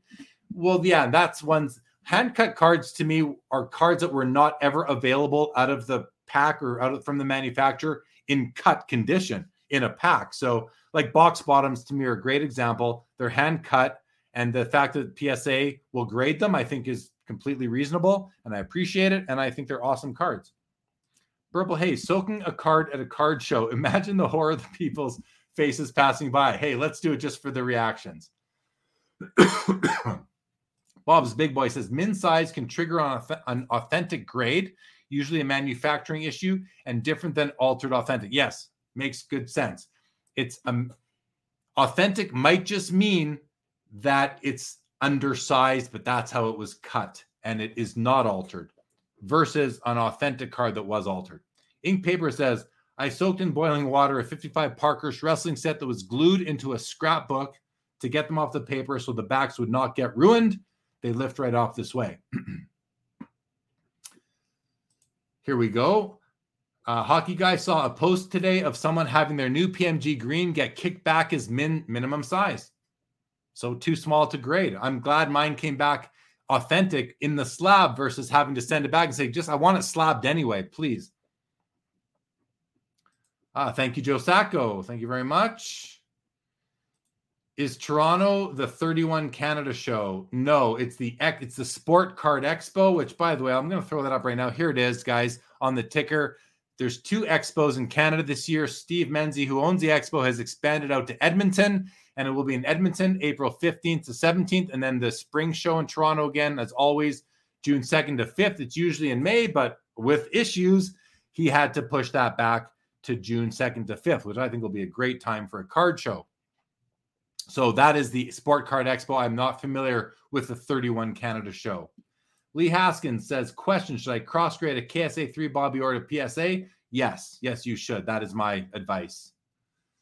Oh, the number one show. Uh yes, it is. The Toronto Expo is this number two show in the world. Really, it's the second biggest show behind the the national. So it's it's number one in Canada for sure. Number two in the world, I would say. Adam Lind. Every time I have to put a card in a card saver, I have that panic attack. I think PSA should be able to remove a card from a top loader. Fair, but they, but again, this is their policy. They know what takes time and how they want to do it, and so you know, buyer beware. If you want to send them in, to them in top loaders, which I have done many times, and I don't think it's caused me any any issues, um, go ahead and do it. Colin says PSA doesn't want penny sleeves either, an extra layer of trouble handling the card and time. This is time we're talking about as well. It seems like minute time, but they've got their backlog is down to just over 6 million cards. That's and that's from PSA themselves. I heard that yesterday on a podcast. They are down to, from PSA, they're down to just over 6 million cards. 6 million cards times half a second is 3 million seconds. Do the math. How many man hours is that? I'm not sure, but it's a lot. Uh, Sumo says, is the Mint Collective a show or a conference? It's both. It's a conference and a card show as well. Troy says, I have some Dallas Cowboys cards. You can water soak at your card show. Sounds good. FD, welcome to the show. whose show, again, everybody, I will be on with FD tomorrow after the show. Check it out. That's the YouTube guys right there. YouTube.com slash rolling with FD. And by the way, FD, as I learned, you don't need the C anymore. Uh, YouTube.com slash rolling with FD, guys. Check it out. Give him a subscribe. Check out his channel. I will be on with him tomorrow for his uh, post Super Bowl party. And FD, great to have you. Justin Vick says, I heard today some people build sets entirely of cards with gum stains. I've never heard that, but I love it.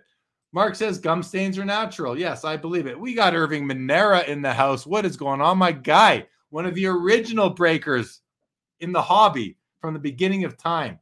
And one of my favorites. Good to see you, Irving. Will you be? No, you said you're not coming to Mint Collective because you are busy in your new shop.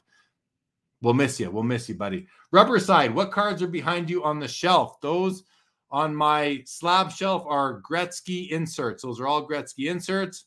That is the DJ Ski Honus Wagner. That is uh, my Josh Allen game used um, game used uh, shoulder patch.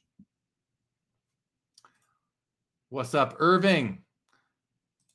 Latrell says, I may be in the minority, but I think an authentic slab looks great without a number because it's your PC anyway. Who cares if it gets a number? Yeah, right. Until it comes time to sell, which everyone eventually is going to dispose of their cards, even if it's just a deemed disposition on, on upon death. But eventually, everyone's going to dispose of their cards. Soak some of them in early 90s yellow baseball cards. Good one.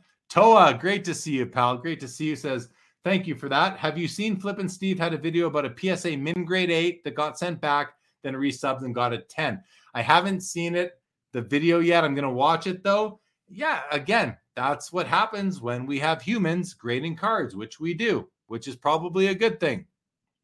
But it's not going to be 100% consistent. And we just have to accept it or don't accept it and stop grading cards and buying graded cards or complain about it and, and annoy people have to hear you complain. That's another option too. Peep said, would rather an A than a miscut on the flip. Same here, definitely. Bobby Burrell says the gum was dusted with baking powder, so most gum stains would come well after the fact. Interesting. See, again, learning. We're learning as we go because we are all, uh, we all only know what we know. That's why it's good to have discussion. Jake says, What does PSA do with all the card savers recycled to make new ones? That's actually a, a, a more important comment than I think most of us would think on the surface the answer is probably throw them out or re- and hopefully the answer is recycle because I believe our hobby creates a, more waste than many industries do.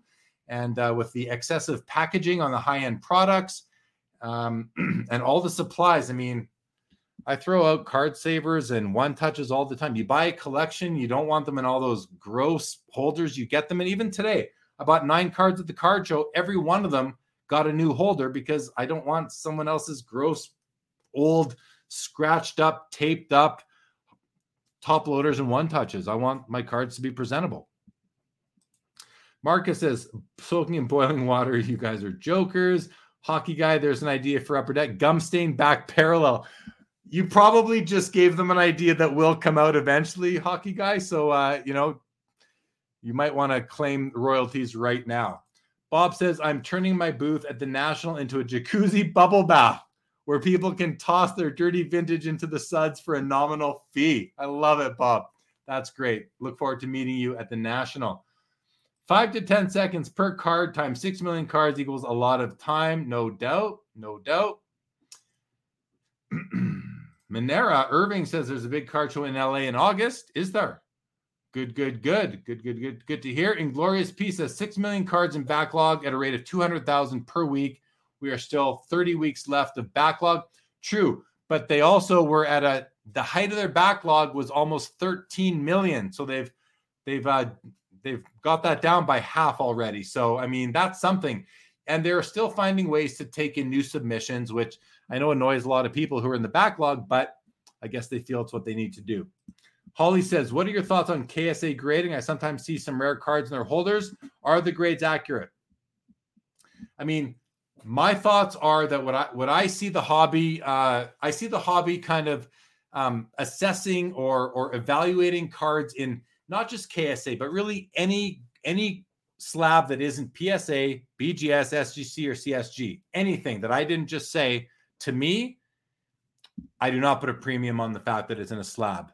Um, I don't put a premium at all. To me, they're they're I, I'm they're like in raw condition.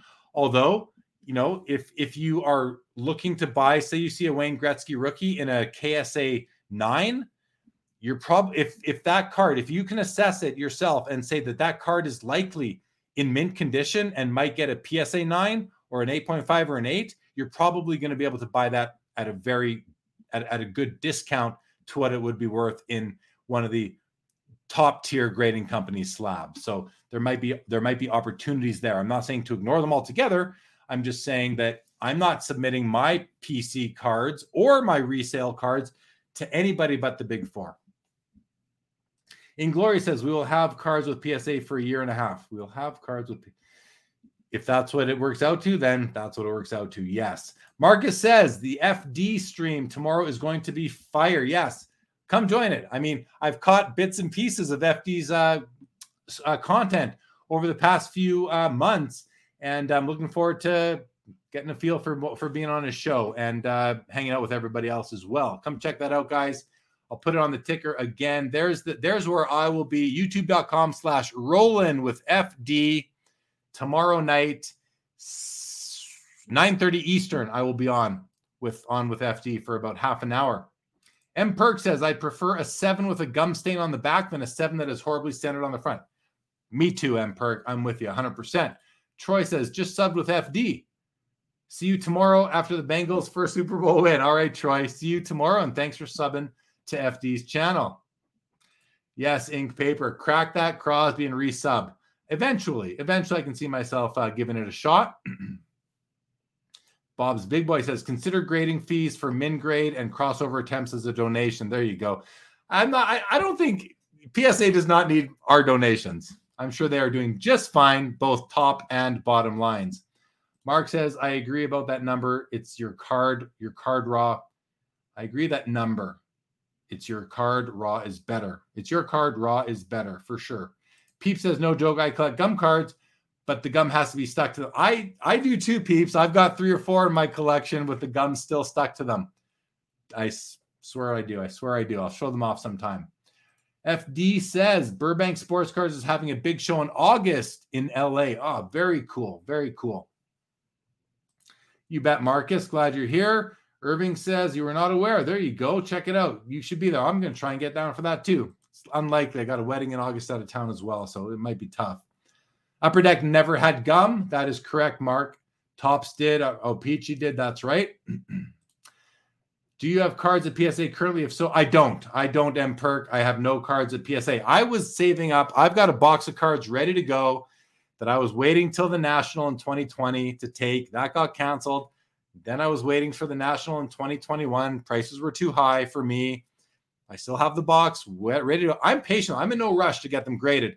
Eventually, I will. Lapper, welcome to the show. What is going on? Glad you're here. You can always go back and watch later. These episodes are long, guys. I recognize it. You can always go back watch them at 1.5 on YouTube or on or listen on the podcast in in in in fast forward or in in in accelerated mode. That's what I do with a lot of other people's content. And also, if you haven't noticed on the channel, we are now po- posting short videos. We tried the clips channel, it didn't take fast enough or whatever. So we're just putting them on the main channel now. And um, basically a video every day from highlights from from recent previous episodes. So more consumable for everybody. And just so you just for full transparency i am not doing that work. Someone else is doing that work for sports cards live on my behalf. And thank you to them for doing it. So it is not me i'm not picking them or anything. That's all been outsourced. So there are no supply chain issues when it comes to short clip videos on the Sports Cards Live YouTube channel. We are we found a way around the supply chain issues. Marcus says, I would like if everybody did what I think. Of course, we all would.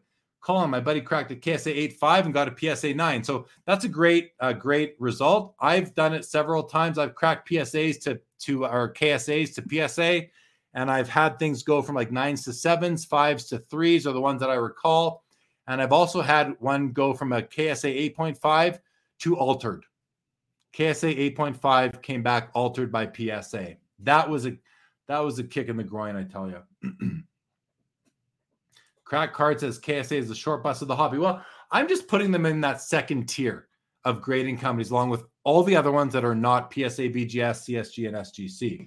Adam Lynn says, with all the graded cards hitting the market, how do you think that will skew the market? Grading was a way to create scarcity, but if people submit from the pack, it's an abundance of eight, nines, and tens. Well, yes, Adam, but let's keep it in context. That really is is exclusive to modern and ultra modern cards, right? Out of the pack to the grading companies now. That's that's a newer phenomenon. So on the vintage side of things, really doesn't have much of an effect. Although there are obviously going to be vintage cards in that six million card backlog. Overall, we are going to see more and more slabs hit the market, and that is going to increase supply. Supply demand is is this, right? They work they work in concert with each other. It's it's a law. It's not it's not oh didn't mean to do that. It's a law that is really inarguable. And um, so yeah, it's cards that are you know the the commodity cards that were graded by you know in bulk over the past couple years that have not been uh, released to the into the wild yet are going to have an effect on the on the on the on those prices. There's just no way around that. The only way around it is if somehow we have another influx of new participants who want to consume those cards. But I'm going to err on the side of caution and say that we are going to see prices come down on a lot of the commodity cards that are, you know, just plentiful in the backlog. Joe Perot says FD is super cool. Well, there's a reference that I'm going to accept. Purple Haze, Purple Haze corroborates Joe's comment. FD is good people. FD thanks them and says, I appreciate you so much. Cards printed on the gum. Well, there's an interesting uh, variation. Toa says, I have packs of cards I opened as a kid with the cards put back in the wrapper. I forget about them and go back and and reopen to rediscover them. That's that's pretty fun for sure. Highlanders, I'm going to start collecting only tobacco stain sets. There you go. Peeps, love the clips. Love, sorry, love the clips on the Sports Cards Live channel. It's nice and handy. I'm glad you do, peeps. I like hearing that feedback. We'll keep it up then. And Perk, I like the daily clips on this channel, especially when somebody says something profound on a three hour stream that I missed. There you go. You don't have to watch the whole three hours. But I like to, I like to think every second of these streams are provide uh, interesting and valuable content. But I know I'm probably not doing that. Jake's Toe says, "You ever crack an old GAI looking at a card that is in a GA that is in a GAI holder and will crack it to send to PSA?" I probably have over the years. Jake probably have, but I can't remember specifically. Peeps looking forward to FD's show tomorrow. And Rock Lake Tech says this LA show is on August 26th to 28th in Burbank, California at the Marriott Convention Center, right by the Hollywood Burbank Airport. Awesome, awesome, awesome.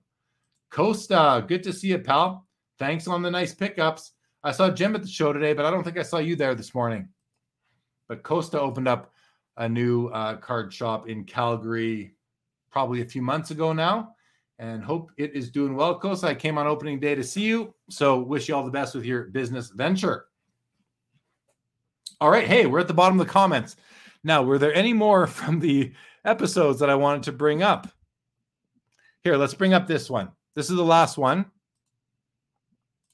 And this comment came from the episode of After Hours number 62 with Joe Perot, who is in the chat right now. Joe, good to see you as always, my friend. But this comment came from Darren Wong.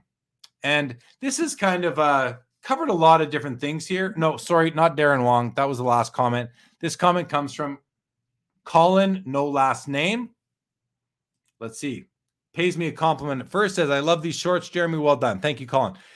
Allows me to enjoy snippets from the big show. Goes on to say, it will be fascinating to see how the hobby evolves. I suspect fanatics will bring new customers into the hobby, which is great. Well, that's good for this whole, you know, slab gate tsunami of slabs that's about to happen, I should say. He goes on to say lots of competition amongst middlemen like eBay and auction houses is great. He says, I agree that eBay fees are more than generous. I made the comment that I don't find eBay fees to, to be punitive at all. I think eBay fees are fair. Say what you will, but I don't have an issue with them. Um, he goes on to say one only needs to compare eBay fees to those paying the, the massive fees through Heritage, for example. I don't think he's picking on Heritage. He's basically picking on the 20% buyers and sellers premiums that are added by all the all the uh, auction houses. Uh, anyway, he says only need to compare that to the to the fees through auction houses or the pain of doing Facebook deals. We are fortunate as collectors. There is such a liquid market, and I think it will get better. Hopefully, time and education will make it more challenging for the scammers, but who knows? So, kind of covered a few things there. I thought it was a, a nice comment, um, a good outlook. Um, so, see if you guys have anything to any feedback on that comment at all. If not, that is totally fine. Oh, you just got eye surgery. Hope you recover quickly uh, there, Costa. No wonder I didn't see you at the show today. Darren, which card are you rooting? Which card are you rooting for tomorrow? Your Burrow or your Stafford? 300 yards and three TDs for each sounds all right. That's a great question. Which one am I rooting for? I'll be honest with you. so, Darren, if you just got here late, Darren is referring to these two cards that I bought today, rookie cards of both Matt Stafford and Joe Burrow. Went against my rule of buying cards at the height of their hype but I did it for five reasons, which you can find earlier on on this episode or on my Instagram page. I will here's here's my answer. And I don't know which is I don't know. I don't have an answer, but here's my answer without giving you an answer. Whichever is better for the hobby because I care about the hobby more than more than I care about the sport of, of the the NFL. I care about the hobby more than I care about the NFL. So, I'll put it out to you guys. I'm going to guess that Joe Burrow will be better for the hobby to have him win the game tomorrow. If that's the case, then I'm hoping for Joe Burrow. But I do like I do like the Matt Stafford story. You know, had to get to into a he had to get into a position where he was he had a team around him that he could win with and then lead them there. So I'd like to see him win. i will be happy for both teams. I'll be happy for both guys, but whichever one is better for the hobby, that's where my vote will go. Colin says eBay is cheap. There's no bigger platform. Right. I mean, you're getting millions of eyeballs on eBay or however many your listing generates, but it's probably more than any card show, any other platform out there, including Instagram and Twitter and you know the big ones, YouTube and all that. But uh, no bigger platform. Like it, it's right there.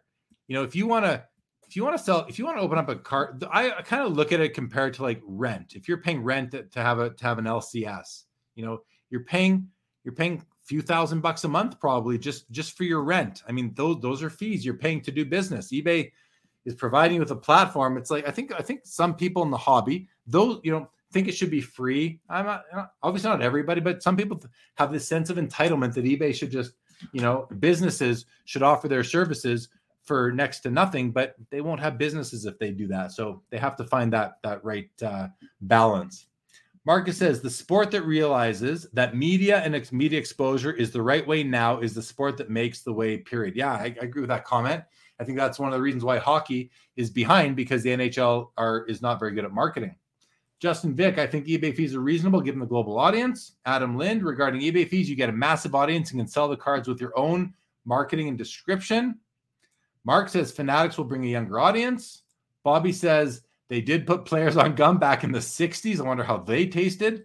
Uh, Card Collector says, How are the monthly shows in Calgary? Haven't been able to. They're all right. They're all right. Criminal Mind says, Jeremy just said eBay fees are fair, 13% LOL. Jeremy just proves my point, never tells it like it is. You're just an idiot. Muted. Keep both. They are great. I am going to keep both, Marcus. I'm going to keep both for sure. For sure. The Stafford, is this from 2009? If that's his rookie year, then it is. It is 09. It is the Topps Finest. It has the rookie card logo.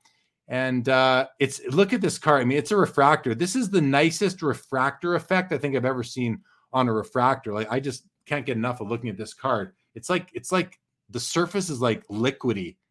It's it's just beautiful. This is a nice card too. The pink prism. I really like the the shininess of these cards together. Really happy with them. Troy says Stafford card has better eye appeal versus Bro. Agree, but I'd take them both. Both nice. Love your eye. Thank you, Troy. Had fun making it. Darren says I don't have your cards, but do have rooting interest on both sides. Should be a good one. I'm looking forward to the game tomorrow. I mean, it's a Super Bowl. You know, I'm looking forward to the game because I'm looking forward to rolling with FD's Super Bowl party afterwards. I'm looking forward to talking about. I'm looking forward to watching Joe Burrow and Matt Stafford play in the teams. I'm looking forward to seeing a good game of football for sure. Philly Joe says eBay is great. I have no problem. And perk, I just think that for the service eBay provides, five to seven would make a lot more sense than 13 to 15. I mean, fair enough to, to throw an, an alternative rate out there that is obviously lower because you want to pay less. But what is it? When you say for the service that eBay provides, you think it would make a lot more sense. Why? Like, why? How do you land at five to seven? It would be my question. I'm not arguing with you uh, at all. I mean, I would way rather pay five to seven percent, but is that going to be enough for them to pay their monthly nut to keep the business rolling? I don't know. Marcus, if any sport gets social media right, they win. So so simple. Please call me. Jake's toe. Jeremy just told it like uh, I, I, hope so. If, if you don't listen, if you don't like my takes, if you don't, if you if, if anybody watching doesn't like listening to me, please don't watch. You, no no one's forcing you to click in here, obviously. But uh, for those of you who who uh, you know like to engage and um, find value in this, then please don't stop watching. I, I enjoy it as much. Costa says Burrows and Chase cards will go up. Mac Attack, we're not going to even address that. Adam Lynn says, I collect vintage WWF cards. Sometimes I buy them on other platforms and sell on eBay just so I can describe them and tell the next person why the card is significant. Educating people. I like it, Adam. I like it. Colin says some items are 5 to 7%. It's 13% for the first 2,500, then 2% after that. Good point. Good point. It's a bit of a staggered uh, staggered fee model. Joe says it could be a big moment for Odell Beckham Jr. So there could be several players whose cards are affected. And I always wonder which is going to have an effect on the overall hobby. I feel like it's Joe Burrow. Well, Joe Burrow winning will be better for the hobby overall. Again, I'm not an NFL pro. I'm not, I don't follow the markets of Joe Burrow or Matt Stafford, although I did see with Tim with Tim Getsch on the show last week what Joe we've we we we looked at we saw a snapshot of the market, but I don't follow it very much. Card collector, lots of kippers still, lots of kippers still for you. Reach out on reach out on IG. Marcus says whoever wins tomorrow is going to be great. One of the best Super Bowls is the 56. I'm excited to watch it. Craig Booge says sell on MySlabs if you do not like the eBay fees. Smaller audience, lower selling price. There you go there's the way to there's a great great comment craig and i put it to people who who don't think that ebay's who thinks that ebay's fees are out of line so do an experiment take take three cards of each take take three cards here and the same three cards here sell three on ebay sell three on MySlabs and see where you get more money netted after fees nothing against MySlabs i mean do that and then go with the one that makes the most sense for you nothing i have nothing bad to say about that. You do what works for you. Highlander says, I don't care how long it takes PSA to get my cards out safely and securely. That's what I'm paying for. Card savers give me Freddy Krueger type dreams. Yeah, I'm not a I don't like card savers very much either. They they're too flimsy, right? I mean, so easy to bend a card. I don't I like I like top loaders.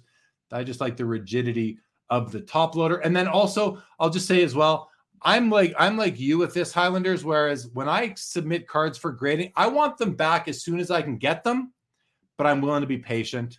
I'll wait the year because I'm I'm the cards I'm sending for grading. I'm not looking to flip. They're staying in my PC.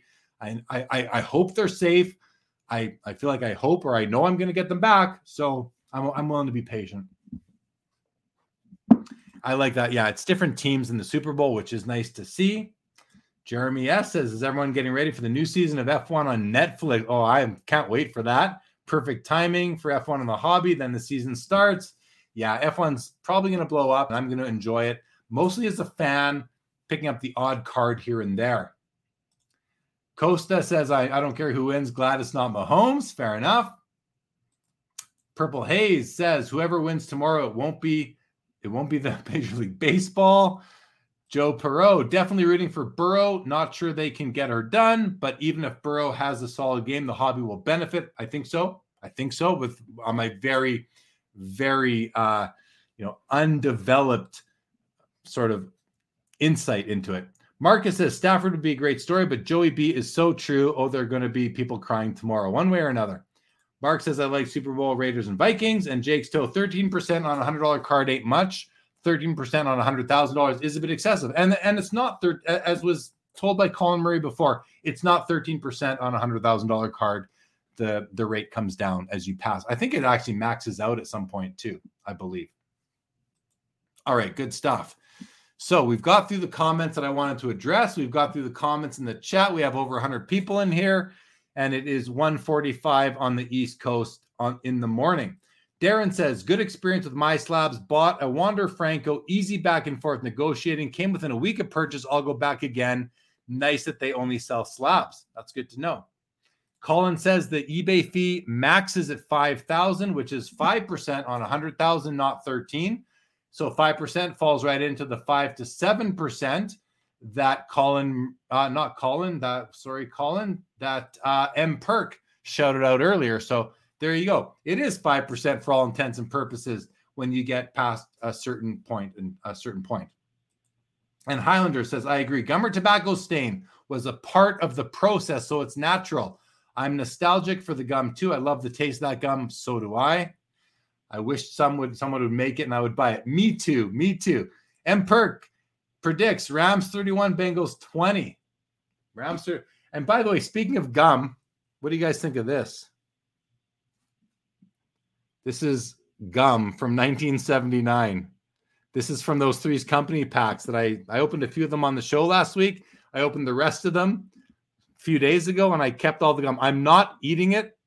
Not all at once, anyway, that's for sure. Maybe one at a time. But this gum is 43 years old. That is older than about 50% of the people watching right now. I just have to think to the analytics or the, the demographics of the viewers of this show. Um, this is 43 year old gum.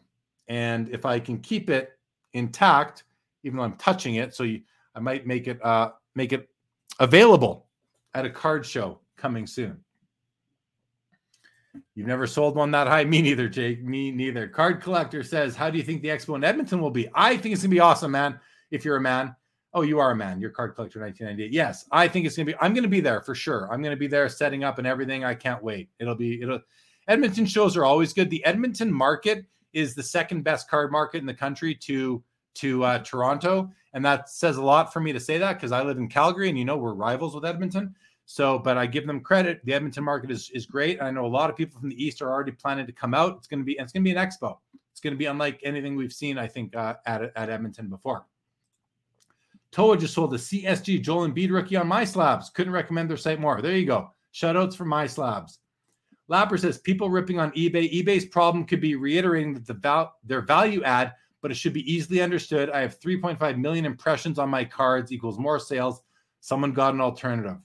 Fair comment. Toa sent the gum to PSA. Put the gum up on eBay. I should put it on eBay. I bet it would sell. Bob's Big Boy says Stafford's story is not a great story. Rams were in the Super Bowl in 2018. Kupp is out with a torn ACL. No Jalen Ramsey on the team. Burrow is more integral to team success for his team.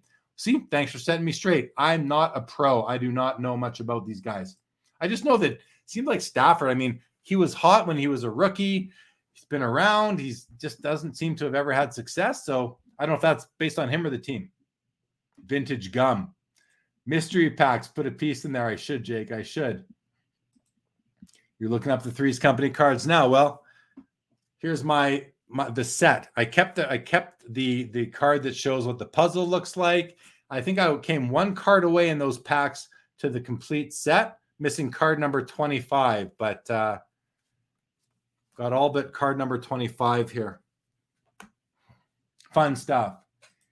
If you eat that gum, it'll cause 100K medical bills. I ate two pieces last week.